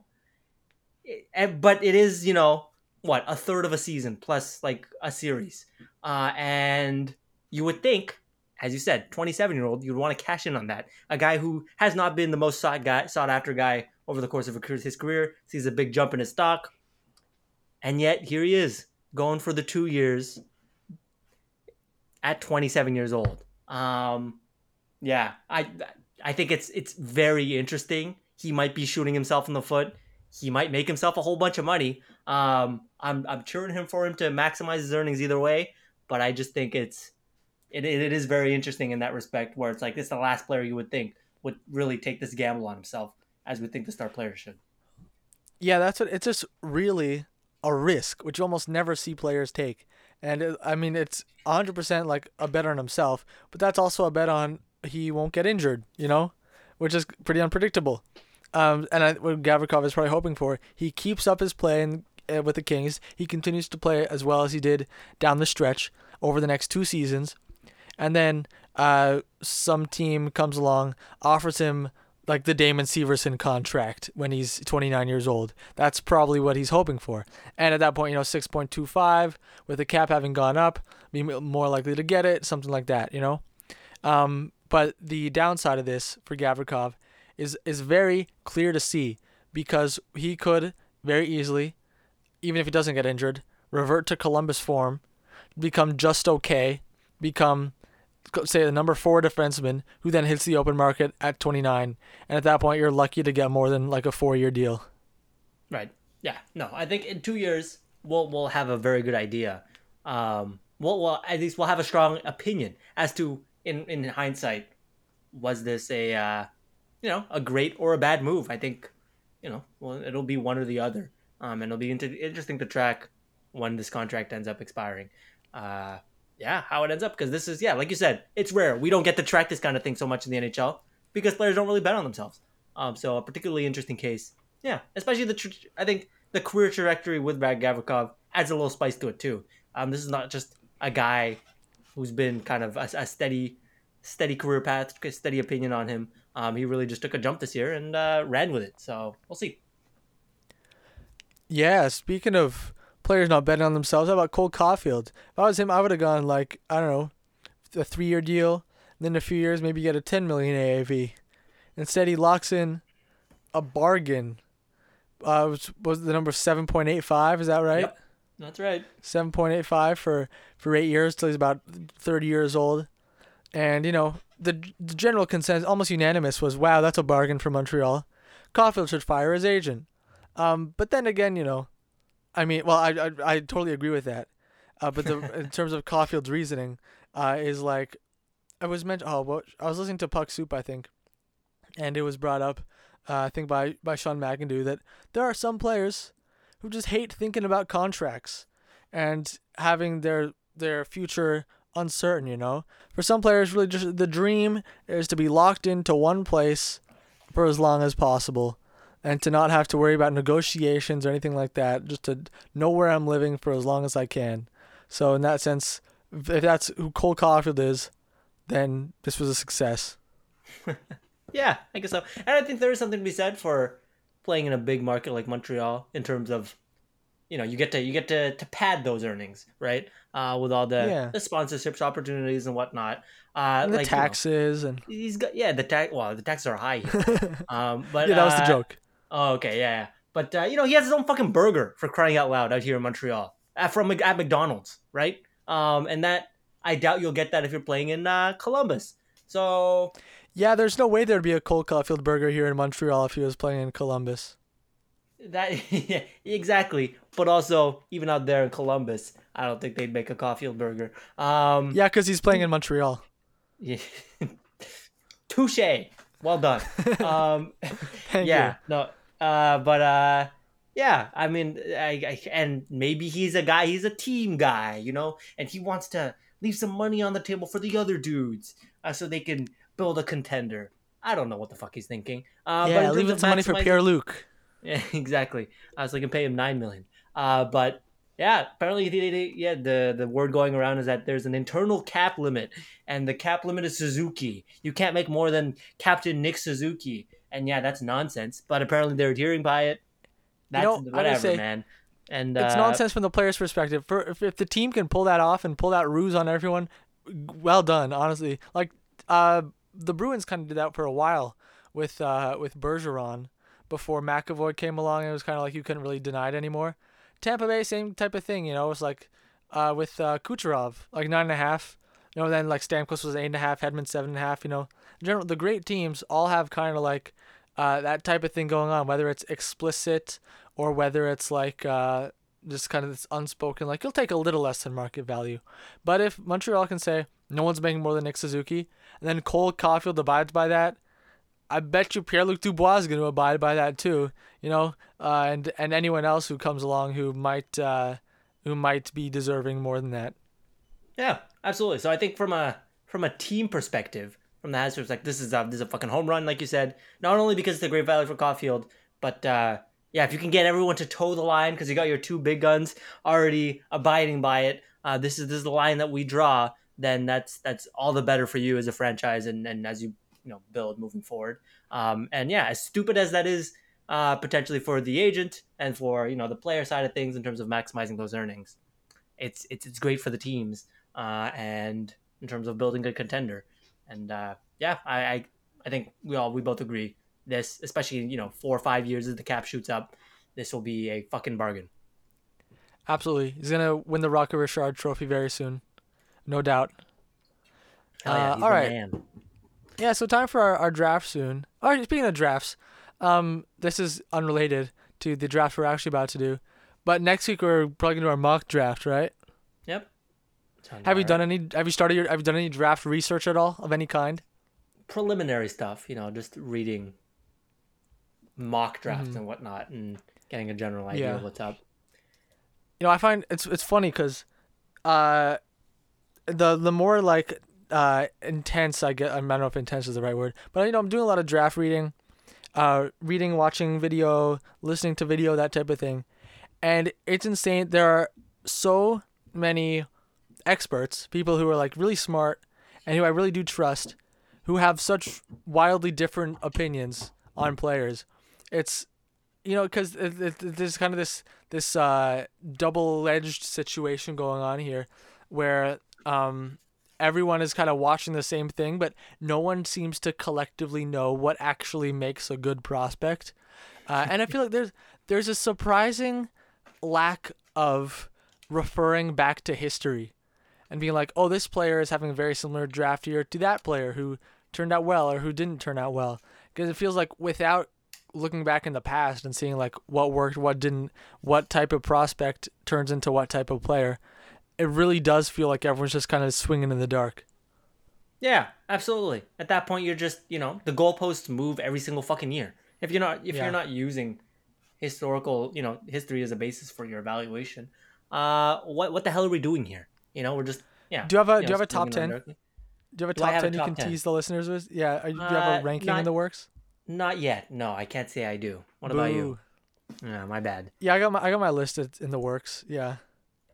All I got. Uh, he, all right, I'll share. I'll share. Here's here's one thing I think. After lots Okay. of thinking and thought, Sure. I think I think Zach uh, Zach Benson is better than Will Smith, and I'd rather take him. All right. Um, I think that Gabriel Perreault is a top ten prospect. Hmm. Um, I'm, I'm on the same boat with that one. nice. Uh, and uh, who and I also think Dmitry Simashev is a top ten prospect. All right. There you go. There's your. What do you think about that? for the listeners. Um, yeah. Who, okay, so let's see. What do we what do we have here? Yeah. So on Benson, um, I from what I've seen so far, I uh, I agree. Uh, and well, okay, wait, no, you said better than Will Smith. Yeah. Don't know if I take it that far. I think uh, I think right now preliminarily I have him at six and Will Smith at five. Uh, so See, I'm honestly thinking of dropping Will Smith to seven behind David Reinbacher, okay, interesting. Huh. toying with it. But Wow. Benson's my number five for sure. All right, great. Uh, and on Perreault, yeah, no, I completely agree on that. Uh, also high on Perreault, and uh, on Simashev, uh, I haven't. I can't say I've developed much of an opinion on Mr. Simashev. Uh, so uh, I'll I'll look into that more this week, and I'll get back to you next week. All right, awesome. There's there's our tease for our, our mock draft. All right, time for our actual draft. No, we're not doing any mocking about it. This is re- the real deal. It's starting right now. We're drafting desserts, the best desserts in the game, in the world. Who has the first Oh, pick? yeah. Who won the? Oh, we we tied the last draft, right? Yeah. So Who had- and I think so who's won the first? one before. Oh oh yeah. So so you're you got the first pick again. Yeah. Uh this is uh this is tough. You know, cuz I really I don't know where to go if I'm being honest. Um as a dessert, uh do I want to go bra? I think hmm you can't go wrong with a you know, I'm tempted to take a certain category. But hmm this is this is I do you okay, so do you do you want to tease do you think there's a runaway first place in your opinion? Uh, absolutely not. There are tons of great desserts that are all about as good as each other. Yeah, it's it's tough out here. Um, yeah. All right, I'm going to go with uh. There there are no misses with this category. It's ice cream. Boo. Fucking love ice cream. Um, it's delicious. Honestly, you can eat it in any season. I mean, it's obviously best for the summer. Everyone loves a nice outing in the summer to go for some ice cream. It's the best. You have a nice waffle cone is uh is the number one choice. But even with a regular standard, I don't know, I don't know what the standard is. A regular cone, uh, it's still delicious. There's so many flavors, and I never really feel like I'm, you know, disgusted by ice cream. You know, there are certain. you gotta love that having a first pick. I never feel like I'm disgusted by it. Well, no, I just think it's such a it's such a broad variety of great flavors, and uh, you know, whenever you go to an ice cream store, there's always a nice, a nice, uh, you know, a nice variety because that's what they base themselves on. There's something for everyone, and uh, we love a good. And even if there isn't, you know, I fucking love a vanilla soft serve. I could eat that shit all day, you know. So, so yeah, there's the hard stuff, there's the soft serve, the swirl and whatnot. Ice cream is awesome. I think ice cream would have been a great first pick if it didn't also include the unfortunate experience of eating it out of a cone. because when What, I what are you talking when about? I go to to D- Dairy Queen or, or better yet Wild Willie's, I always get mine in a cup, eat it with a spoon. I don't need that cone shit in my life. I don't need that bad That's- energy. The ice cream What? it drips down onto my hand, and then you gotta eat the cone, and it doesn't taste as good as the ice cream. And and it's just like, why would I ever want a cone? So that's included in your ice cream pick, and I don't like it. So there, I- ice cream. That's that's wild. Not- that's you know I'm a cone. guy. I'm not alone here. People don't like the cone. People do. People want the cup, not the cone. you don't always need to fucking get the, the. I haven't all these ice cream shops. They offer the cup option as well. It's part of the experience. Yes, but you pi- your wrong your your draft pick included the cone stuff, so I I'm allowed to criticize it. Okay, So fair enough. But who doesn't love? I, a lot of people love the cone stuff. I love the cone stuff. The cone is delicious. It's a nice. It's a nice supplement. It's the perfect vehicle. All right, I I'm gonna take cookies with my first pick. Okay. Now I know what you're thinking, Taisei. Some cookies are not very good, and I will grant you that some cookies are not very good, but the cookies that are good, notably chocolate chip cookies, for example, you know, and the other the other other ones with chocolate in them, um, you know, the the best ones of the of the bunch, they make up for it. And also, I think that when this poll goes on the Instagram and people see cookies, they will automatically associate that with their favorite cookies and not their least favorite ones. So I think that this will improve my chances of winning. You know, I think the thing with cookies though is that the, it's just the the range is too narrow. You know, it's like there there aren't just there just aren't that many cookies. And There's so many cookies. no, no, no, no. you- You're just like you know, there's like there's chocolate chip. There's like peanut butter, and then what? There's like what? Now you're going to Oreos, That's all you like- need. oatmeal raisin. That's disgusting. And like I don't Who like needs a million different flavors? A, a good chocolate chip cookie, there's nothing like it. You know, it's a classic. Who needs a million different choices? I do. Um, I with my first round pick, that's that's what I'm requiring. That's a prerequisite. Uh, I think real cookies. There's also something to be said about the, the form of a cookie. It's uh boring. It's a fucking flat circle. All right. Um, and uh, we don't love that. So you know, so maybe a bit more volume, a little more form, adds a bit of excitement to your life. That cookies just don't provide. Okay, go ahead. Next pick. All right. Next, I will be taking um a cake. We, love cakes here. Uh, Just cakes one though. No. I misspoke. I, I will be taking. Oh, that reminds me. Wait, that reminds me. Did you ever play that game next to the pool? It wasn't much of a game. It was a terrible game at the pool where like everyone would stand outside the pool except one person, and everyone has to think of a fruit, and then the person in the pool starts naming fruits, and when they say the fruit that you were thinking of, you have to jump in the pool. Have you ever played that before? Uh, yeah, I think so. In like a swimming lesson when I was like seven or some shit. Yeah, yeah, same here. I was swimming lesson. I was seven or eight probably, and we're starting to play this game, and there's one guy who had never played before, uh, who was I think a little older than me, and the swimming instructor is explaining the rules. She she's like, okay, so you have to think of a fruit, and then he goes, uh, a grape. and I thought it was so funny that he just said one, just one grape. Uh, what a vivid imagination. You know, you know the Yeah. only the thing in his brain was just a singular grape on a fucking table. yeah. Anyway, go ahead with your. Why'd you pick cake? Why'd you pick one cake? Uh, well, cakes, cakes are, are lovely. You know, there's there. First of all, there's a reason why it's the fucking go-to dessert for for many occasions. Your your birthdays, your birthday, of holidays, list, your weddings, your birthdays and weddings. Yeah, well, holidays do like a Christmas cake and like What are you you talking know, about like Christmas cake? I well, yeah. What the fuck are you talking about? A log? You know, you go. Uh, it's great. Um, You just made that up a Christmas cake. I never heard that in my life. You've never heard of a fucking Yule log? What the fuck are you talking about? What's a Yule? A Yule log? Yes, Yule space log. Look it up. It's like a fucking. I'm okay. I'm looking Come up right on. now. You're making this up. I'm not fucking make this shit What up, are you? man. You're some kind of? Are you like the Pope or something? Like what's going on here? Yule log, or or also called a Yule clog or a Christmas block. Jesus Christ, that sounds like someone's constipated after Christmas dinner. oh, shut the man. fuck up. oh, this looks this looks so gross. There's no the fuck way are you you. talking about? This It's delicious. it looks the like a log. Yes, that's the bit. I don't know why. Christmas why. block, man, that's ridiculous. Christmas But block. it's a good. Oh man, I can't believe you're hating on the Yule log. This will this will get a lot of a lot of haters coming your way. Um, oh, because sure, yeah. yeah, Everyone yeah, loves the time. Christmas block.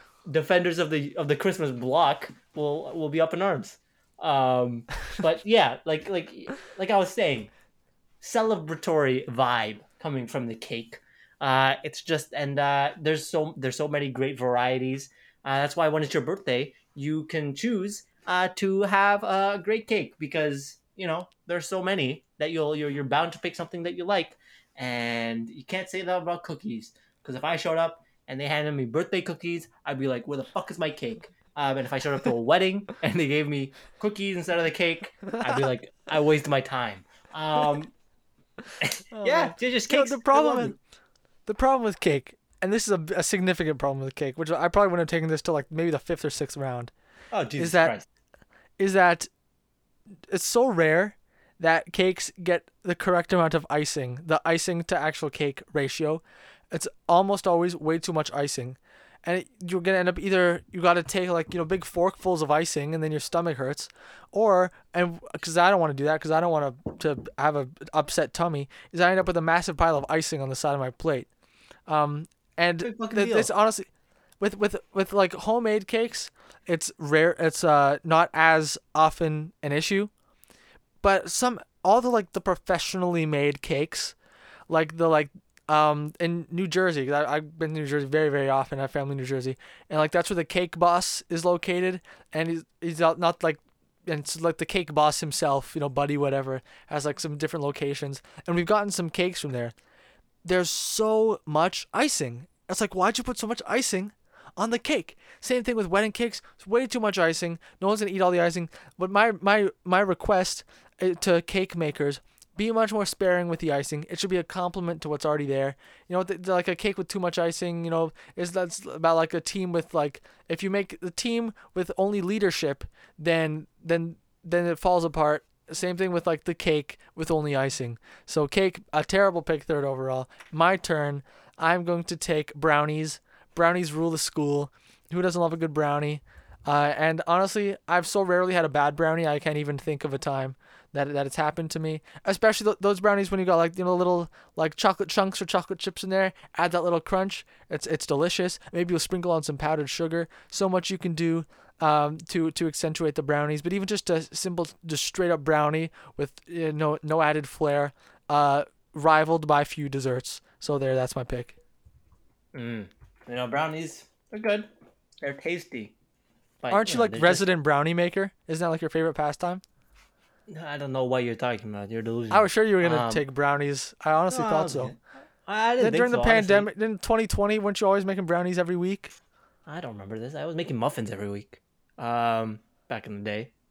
Don't think I was really on the brownie train that much because they're kind of intense. You know, they're and they're uh, there's not too much variation. You know, like they, we love a good brownie, but you know, there there's too much of a good brownie. Just, Why would you don't don't mess with the classics? well, you know, what if I want more? What if I want different cakes? You know, I can't have different brownies. Um, we love a good brownie though, but I, I wasn't in the mix, and I was I was hoping you weren't gonna take my next pick, which is uh, if you think there's too much icing on a cake, all right, maybe you should opt for a pie. Huh? Oh, Uh, gross! Oh, I'm vomiting already just thinking about Oh, pie. Oh, you have no give me a idea. break. Man, I Give hate pie. break. I tried a, Oh, I tried an apple pie once. It was terrible. I was like, What? I'm never having that again. I, I any any pie with like like the fruit in it. You know, the only What? pies I like, the only pies I like are the pies that are actually cakes that are just happen to be called pies. I'll manage those, but alright. pies. You know, with, I man, I hate pies. Can't stand That's it. That's ridiculous. That's oh my god, I love love a good pie. You know, it's usually the- never had a bad pie. Well, that's not true. I've had really. I've never had a good like, pie. Someone someone fucked up a pie once, and you know, but it's a rare occasion, and it's very hard to do it. Uh, I don't know what you're talking about with this pie hate. I love a good pie, apple pie in particular. Obviously, the classic. You say you um, love a good pie. You know, me too. But there's no such thing. So Okay, well, you know what? That all the apple pies tend to be delicious. You know, the time no, of they year, tend to be the worst the pie. fall. I'm fucking eating pie. It's great. You know, like Why a would I eat an apple pie when I could instead just have an apple or a cake? No, because it's better. You know, like it's it's better. It's the more than the sum of its parts, and then you have. Uh, No, it's it's I- less than it's less than the the quotient of its parts. That's what I you're think. You're completely incorrect. uh, and y- you know only yeah. So yeah, uh, I rest my case. Like a little good berry pie, key lime pie. Your case is just me ranting about how much pies suck. That's all that's been happening. No, my case is that pies are lovely. Um, and there's a broad range of pies. Pecan pie. But who doesn't fucking love that? It's the worst pick you've ever made. Cooked Yeah. fruit is gross. Um, What? but now I'm going to take, honestly, something that is like cake but better, which is cupcakes. Cupcakes are excellent. Cupcakes are they unlike cakes almost never have too much frosting. They almost always have the exact right amount. Sometimes you got those big cupcakes and you know they they're they, you can eat them with your hands unlike cake. That's extra fun quality. Notice notice that about Oh, I, I just noted all my desserts I've taken finger foods. All yours boring. You need like a fork or something to eat your ice cream and your cake and your pie. Not me, all I right. I don't, I don't we're- use we're the- having I fun. don't use a fork to eat my ice cream off a cone like a normal person. Oh yeah, well that's the whole that's the cone. That the cone's practically a utensil at that point. So you still still counts. you're basically you're using the cone to hold up the ice cream, which is the main part that you're eating. So the cone's a utensil too. Anyway, cupcake you can hold it in your hand. Sometimes you got those little ones, and you can eat like five of them in a row, and you don't even feel so sick after, uh, which is a very fun time. Um, cupcakes, I don't have a bad word to say about it. It's honestly it's cakes, but in fun form. No, it's cakes but worse. I'm sorry to say. I No. don't under. You know, it's like it's like it's like when you don't want to commit to a cake because you're a sucker uh, who's afraid of commitment, and so you go for the smaller version. All right, you go for a cupcake, and typically, you know, I find it much harder, much much harder to find a good cupcake than it is to find a good cake. Um, Go to any grocery store. Even like those, those pre-made cupcakes, they're good. they're gross. They're just, they're terrible. What are you What are you Oh, talking about? Oh come Out of your on. mind. I do Well, not. if like you think those are gross, those- you'll definitely think the pre-made cakes are gross too. no, they're, they're they're better. You know, which uh, We I just, just made that I've up. never. you don't even I've believe never, that. I've never had a cupcake that I, you know, I walk to a grocery store, or you know, like, yeah, I go to a potluck or some shit, and like someone's brought the cupcakes that they that's clearly from the still in the grocery container, plastic, whatever. I never take them. No, I'm there's no. well, you're you're an outlier. I'm always I'm eyeing those right away. I'm like I can't wait till after till dessert time. I'm gonna have a few of those little grocery cupcakes. Can't wait. No, no, no, man, that's not Yeah. right. That is Yeah, not okay. it's right. And the In other thing, fact- the other thing that makes cupcakes better than cakes is that every time you want cake, you got to take out the knife and you got to cut the slice and you got to put it on your plate and it's like wobbling over on the knife and like there's a chance it's gonna like fall everywhere. You'll get the icing, Sure. you know, off. And cupcakes don't have to worry about that. Just crack it open and you bite in. Simple. Okay. All right. Now you bring something up about the cupcake. You know, the more you talk, the more the hole, the bigger the hole you're digging. Because uh, look, cupcakes a mess to eat. They're a fucking mess to eat. I don't know why you say Oh, no, they're not. all of a sudden- They're easy. Oh god. Also, part of it. So, so part of it is they're too fucking tall, right? Because of the icing and the cake. It's like I have to take a big bite, but apparently I have to fucking No, unhinge don't- my you don't have to bite the whole thing. jaw. You can bite from the bottom. I'm you can only snake. bite from the top. Oh, you don't have to. It's not like a no. hamburger. You don't have to go okay, like. okay.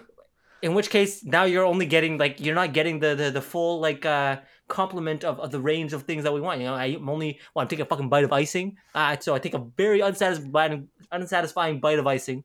Uh, well, too much icing. taking okay. a bite of only icing on the cupcake? Well, okay, fine. So, so, but I'm saying it's so fucking tall out here that, like, you know, I take a Oh bite of the fucking icing and now I can only have a bit of cake, or I take a whole fucking bite of cake. That's one thing. Second of all, you know, I don't know what this- cupcakes this you're speaks- envisioning, this, but this this speaks to the poor architecture of cupcakes. First of all, that you can't that you don't see with cakes. It's just that the, the, the icing and the cake are are very separate, right? They're they're clearly tiered. Whereas the cake they can be more integrated. You can have layers if you're having a good cake. You know, layers of cake, icing, cake, icing. So you know, every bite is like it's like a symphony. You know, well, fucking cupcakes. All right, you have the icing completely separate from the cake, and it's like you, you can only have one or the other. it's not separate. It's small enough that it's one symphony together.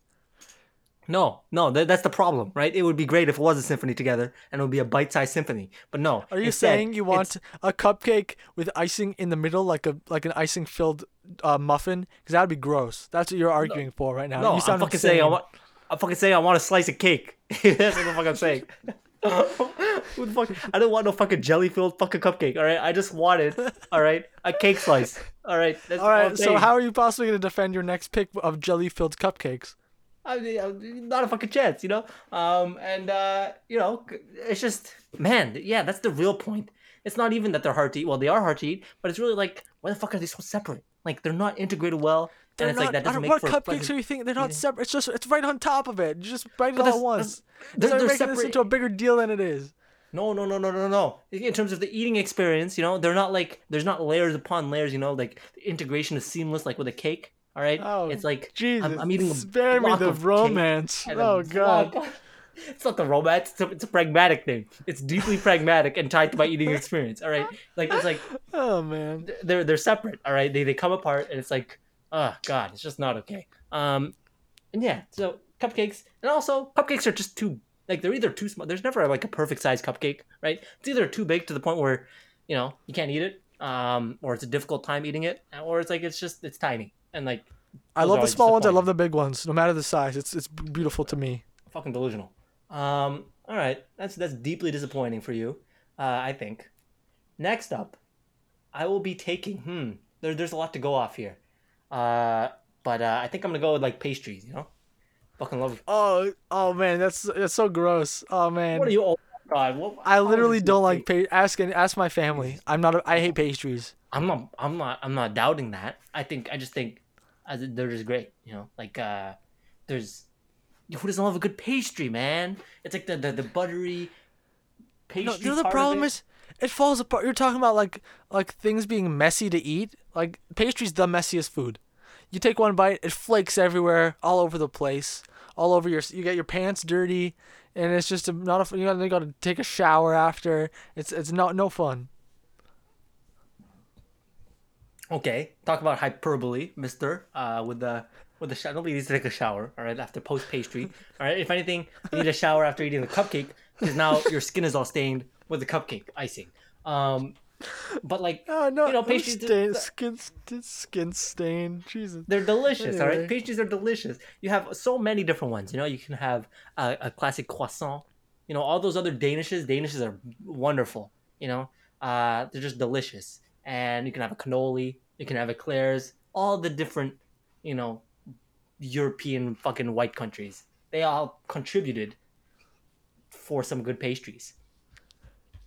Thank you for leaving me with the easiest slam dunk picks of all time. I'm gonna take the the uh, the cousin of the cupcake, the muffin. I love Ah, muffins. uh, okay. They're similar to cupcakes. They don't have icing, but very often they make up for it with other fun things like chocolate chips, or you know maybe some you got like a, a banana muffin, an apple muffin, all different kinds of muffins. Uh, nearly as much variety as ice cream, and I don't even care about variety that much, but you seem to, so I'll throw it in there. And yeah, muffins are. And if you're worried about like the tiered system that like cupcakes are on a, a symphony and harmony or whatever, well then I I've solved that problem with the muffin. So Look, there you go.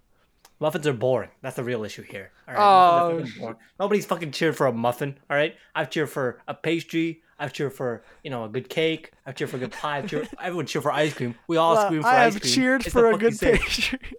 All- right. I don't, I don't. Muffins are fucking boring as fuck. Now, first of all, I would like to say, muffins are better than cupcakes, but that was a very low bar to cross. All right. Um. They just they're just boring. That's that's really the issue here. All right. You know, Uh, if you're gonna nobody- if you're gonna invoke if you're gonna invoke like famous sayings, then I feel like I have no choice but to to remind you of I cry, you cry, we all cry, because I have to eat pie. Okay. You know, I'm famous within perhaps your one person bubble, but I have that clearly has something. No, never has anything be, been clearer as fiction than this nonsense saying. um, all right, just just boring pick, you know, and, and to have cupcakes and muffins like that in the wrong order too, uh, sitting atop your draft team is honestly kind of depressing. Um, next up, I you know I really thought I, I kind of regretted taking pastries because I thought you would take this and then I, I maybe you wouldn't have taken pastries. You know I didn't think there was a chance you'd take pastries, but maybe you would have taken the fucking donut, right? Um, and, and then that would have been a problem. Uh, because that's that's my next pick. I thought you were gonna go with donuts. I thought when you said slam dunk, I was like, oh fuck, should have taken the donut. Um, you know, we, we love a fucking donut. Uh, actually, I just had some donuts yesterday. Got them for cheap off of this food saving app from this great donuts place. You know, and especially when you reheat them, it's like, wow, that is delicious. Love that dough. Love the the ty- It's never too much icing. You know, you have some good icing on there. Um, and even the the non iced ones are great. I had a jelly filled raspberry jam filled donut. That was the home run. Uh, and yeah, so you can have the glaze, the jelly filled. Who doesn't love Krispy Kreme?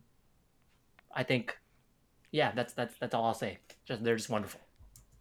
Yeah, the idea of donuts is nice, but almost every time I eat one, I I, I finish and I'm like, that's it. Like that was it. Like that wasn't that exciting. That's how I feel about donuts. And honestly, just now, when you were talking about like, oh, I can't believe you didn't take this. I'm gonna get. In my mind, I was like, oh shit, I can't believe I forgot about banana bread. He's about to take banana bread, and Oh, you Jesus didn't. Christ. So now I get to take banana bread. Woo! Did you forget about banana bread? Sounded like you did. No, I, I, I didn't forget about fucking banana bread. You could, I don't want to take banana bread. I went to take that with my 11th round pick. What do you mean you wouldn't take it? Everyone loves banana bread, and you can have chocolate chips in there too. Honestly, this is at least as good as muffin. Honestly, if I could redo this draft, I'd probably take banana bread and then muffin, because banana bread rules. It's so tasty. It's so sweet and fruity and and you know soft and crunchy all at the same time. Never had a bad banana bread in my life.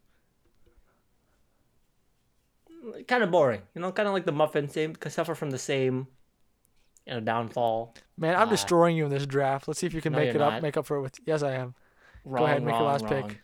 Uh, you're completely incorrect. The banana bread, while tasty, uh, just does not so does not have the same fanfare, uh, or excitement as the other ones. Yeah, that's right. I said it. Um, okay. Uh, next, I will be taking. Uh, let's see. What's what's a good, what's a good fucking dessert? Hmm. Custards. There we go. Oh, is- that rhymes with mustard. What are you thinking? Okay, shut the fuck up. Is is your only rebuttal that it rhymes with something that you're not pleased with that I actually Honestly, have to I've like- never even eaten custard. I don't know what it's like. Okay, but like I'm thinking like creme brulee. That's like a custard dessert. I'm thinking like Mm. flan, another custard. It's fucking good. Custard cream. Delicious. Man, you know, I I took a risk. I took a risk here. That this that uh, there was something I was targeting for the last round. I was crossing my fingers you wouldn't take it, and you didn't. Okay. So what the fuck is it? with my with last pick of the draft, I'm going to take fruit.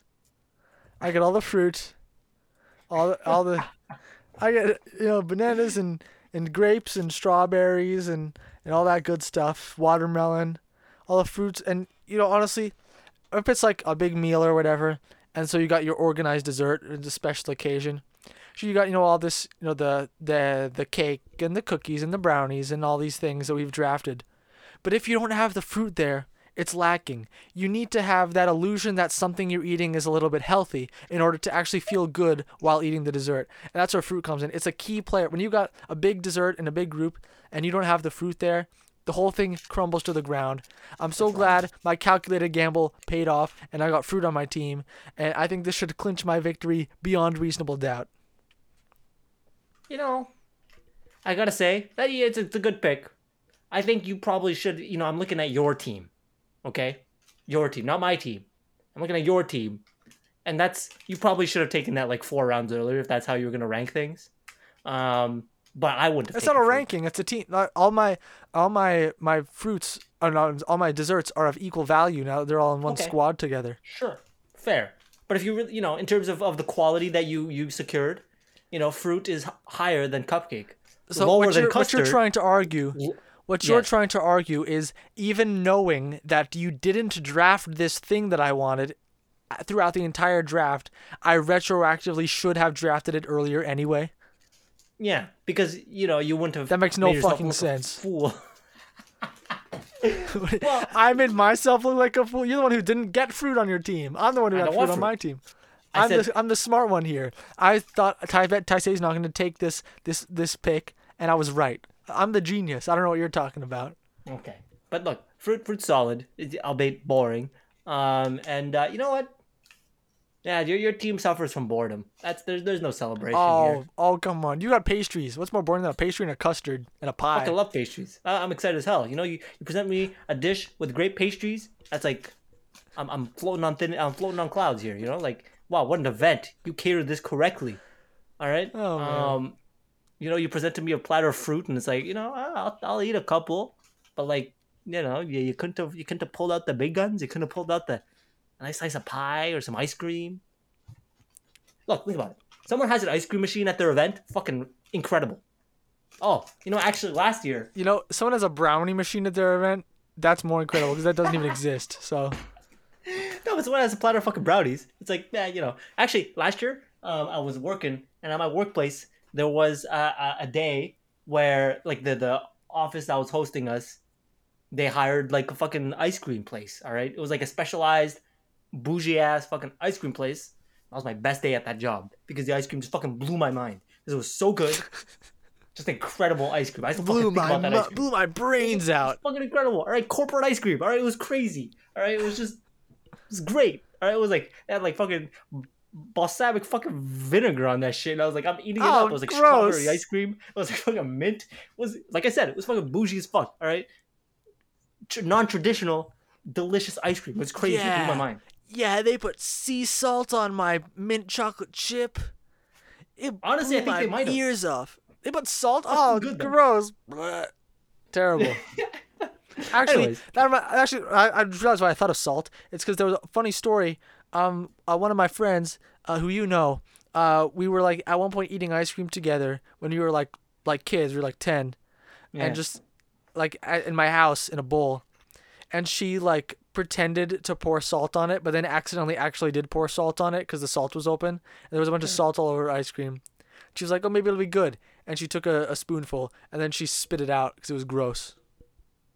Great story. Who could have seen that coming? You know. Um, So that's why the ice cream pick sucks. You can't put salt on it. Oh, oh, oh, god damn it. All right, yeah, I'm okay, let me, let me- allow me to pour teaspoons of salt on my fucking grape, huh? See how that turns out. Um, It'll but, slide right you know, off. It'll slide right off the to- grape. To that point, uh, if if they were if we had uh, that work workplace event was they put out a platter of fucking fruit, I'd be I'd be greatly disappointed. I will say that. And if it was custard, I would have been very appreciative. If it was donuts, I would have been very appreciative. Muffins, I would have been kind of underwhelmed. Pastries, I would have I would have been very happy. Uh, so You're I just saying that because because those things are on your team and my things are on my team. It's No, not very hard to see through. it's my it's my legitimate opinion. Is also oh, the I'm other sure side it is. I'm sure it is. All right, let's recap these teams. On your team, we got ice cream, cake. Not not ice cream cake though. I guess although that would fall under cake. It- Anyway, it- you- I- ice cream- It is under my purview. Cake, Yes. pie, pastries, donut, and custard. I've got cookies, brownies, cupcakes, muffin, banana bread, and fruit. So there you go. I'll let everyone else be the ju- judge. I honestly, when we finish these drafts, oftentimes I feel like our teams are close. Not this time. I wiped the floor with you. My team eats yours alive for dessert. You say that every you say that every fucking week. What are you talking about? No, I don't. Oh, Yes, you're you do. I'm not lying. You do say that. Uh, you, you you have such a firm conviction onto your beliefs. Um, every single No, time I we do these drafts. There's no chance people are going to be voting for pastries and custards. No chance. Alright. Well, people need to vote uh, and and tell him off for his uh, his ego and his audacity to believe that such a, a route is impending. Um, Okay. Okay, Yeah. sure. We'll see. We'll see how things turn out. Anyway, that's the end of the episode. Very long one, almost two hours. Because we really got into it this time. Um, yes, we thanks did. for listening to Fusion. We'll be back next week. Not only will we be doing a mock draft, and probably we'll be talking about how Vegas finally won the Stanley Cup. Hopefully not. But this it will be our final show for a long time, cause uh, yeah, Taisei's going away. Gonna be taking a break. Hope you can survive without us for a month or so. Any final words? uh, don't forget to hit subscribe. Yeah. Continue to listen. Go check out our Instagram. Vote on this poll that'll be up in a few days as to who won. Um, and do all those engagements to boost our activity stuff, stats, and whatnot. Nice. The end.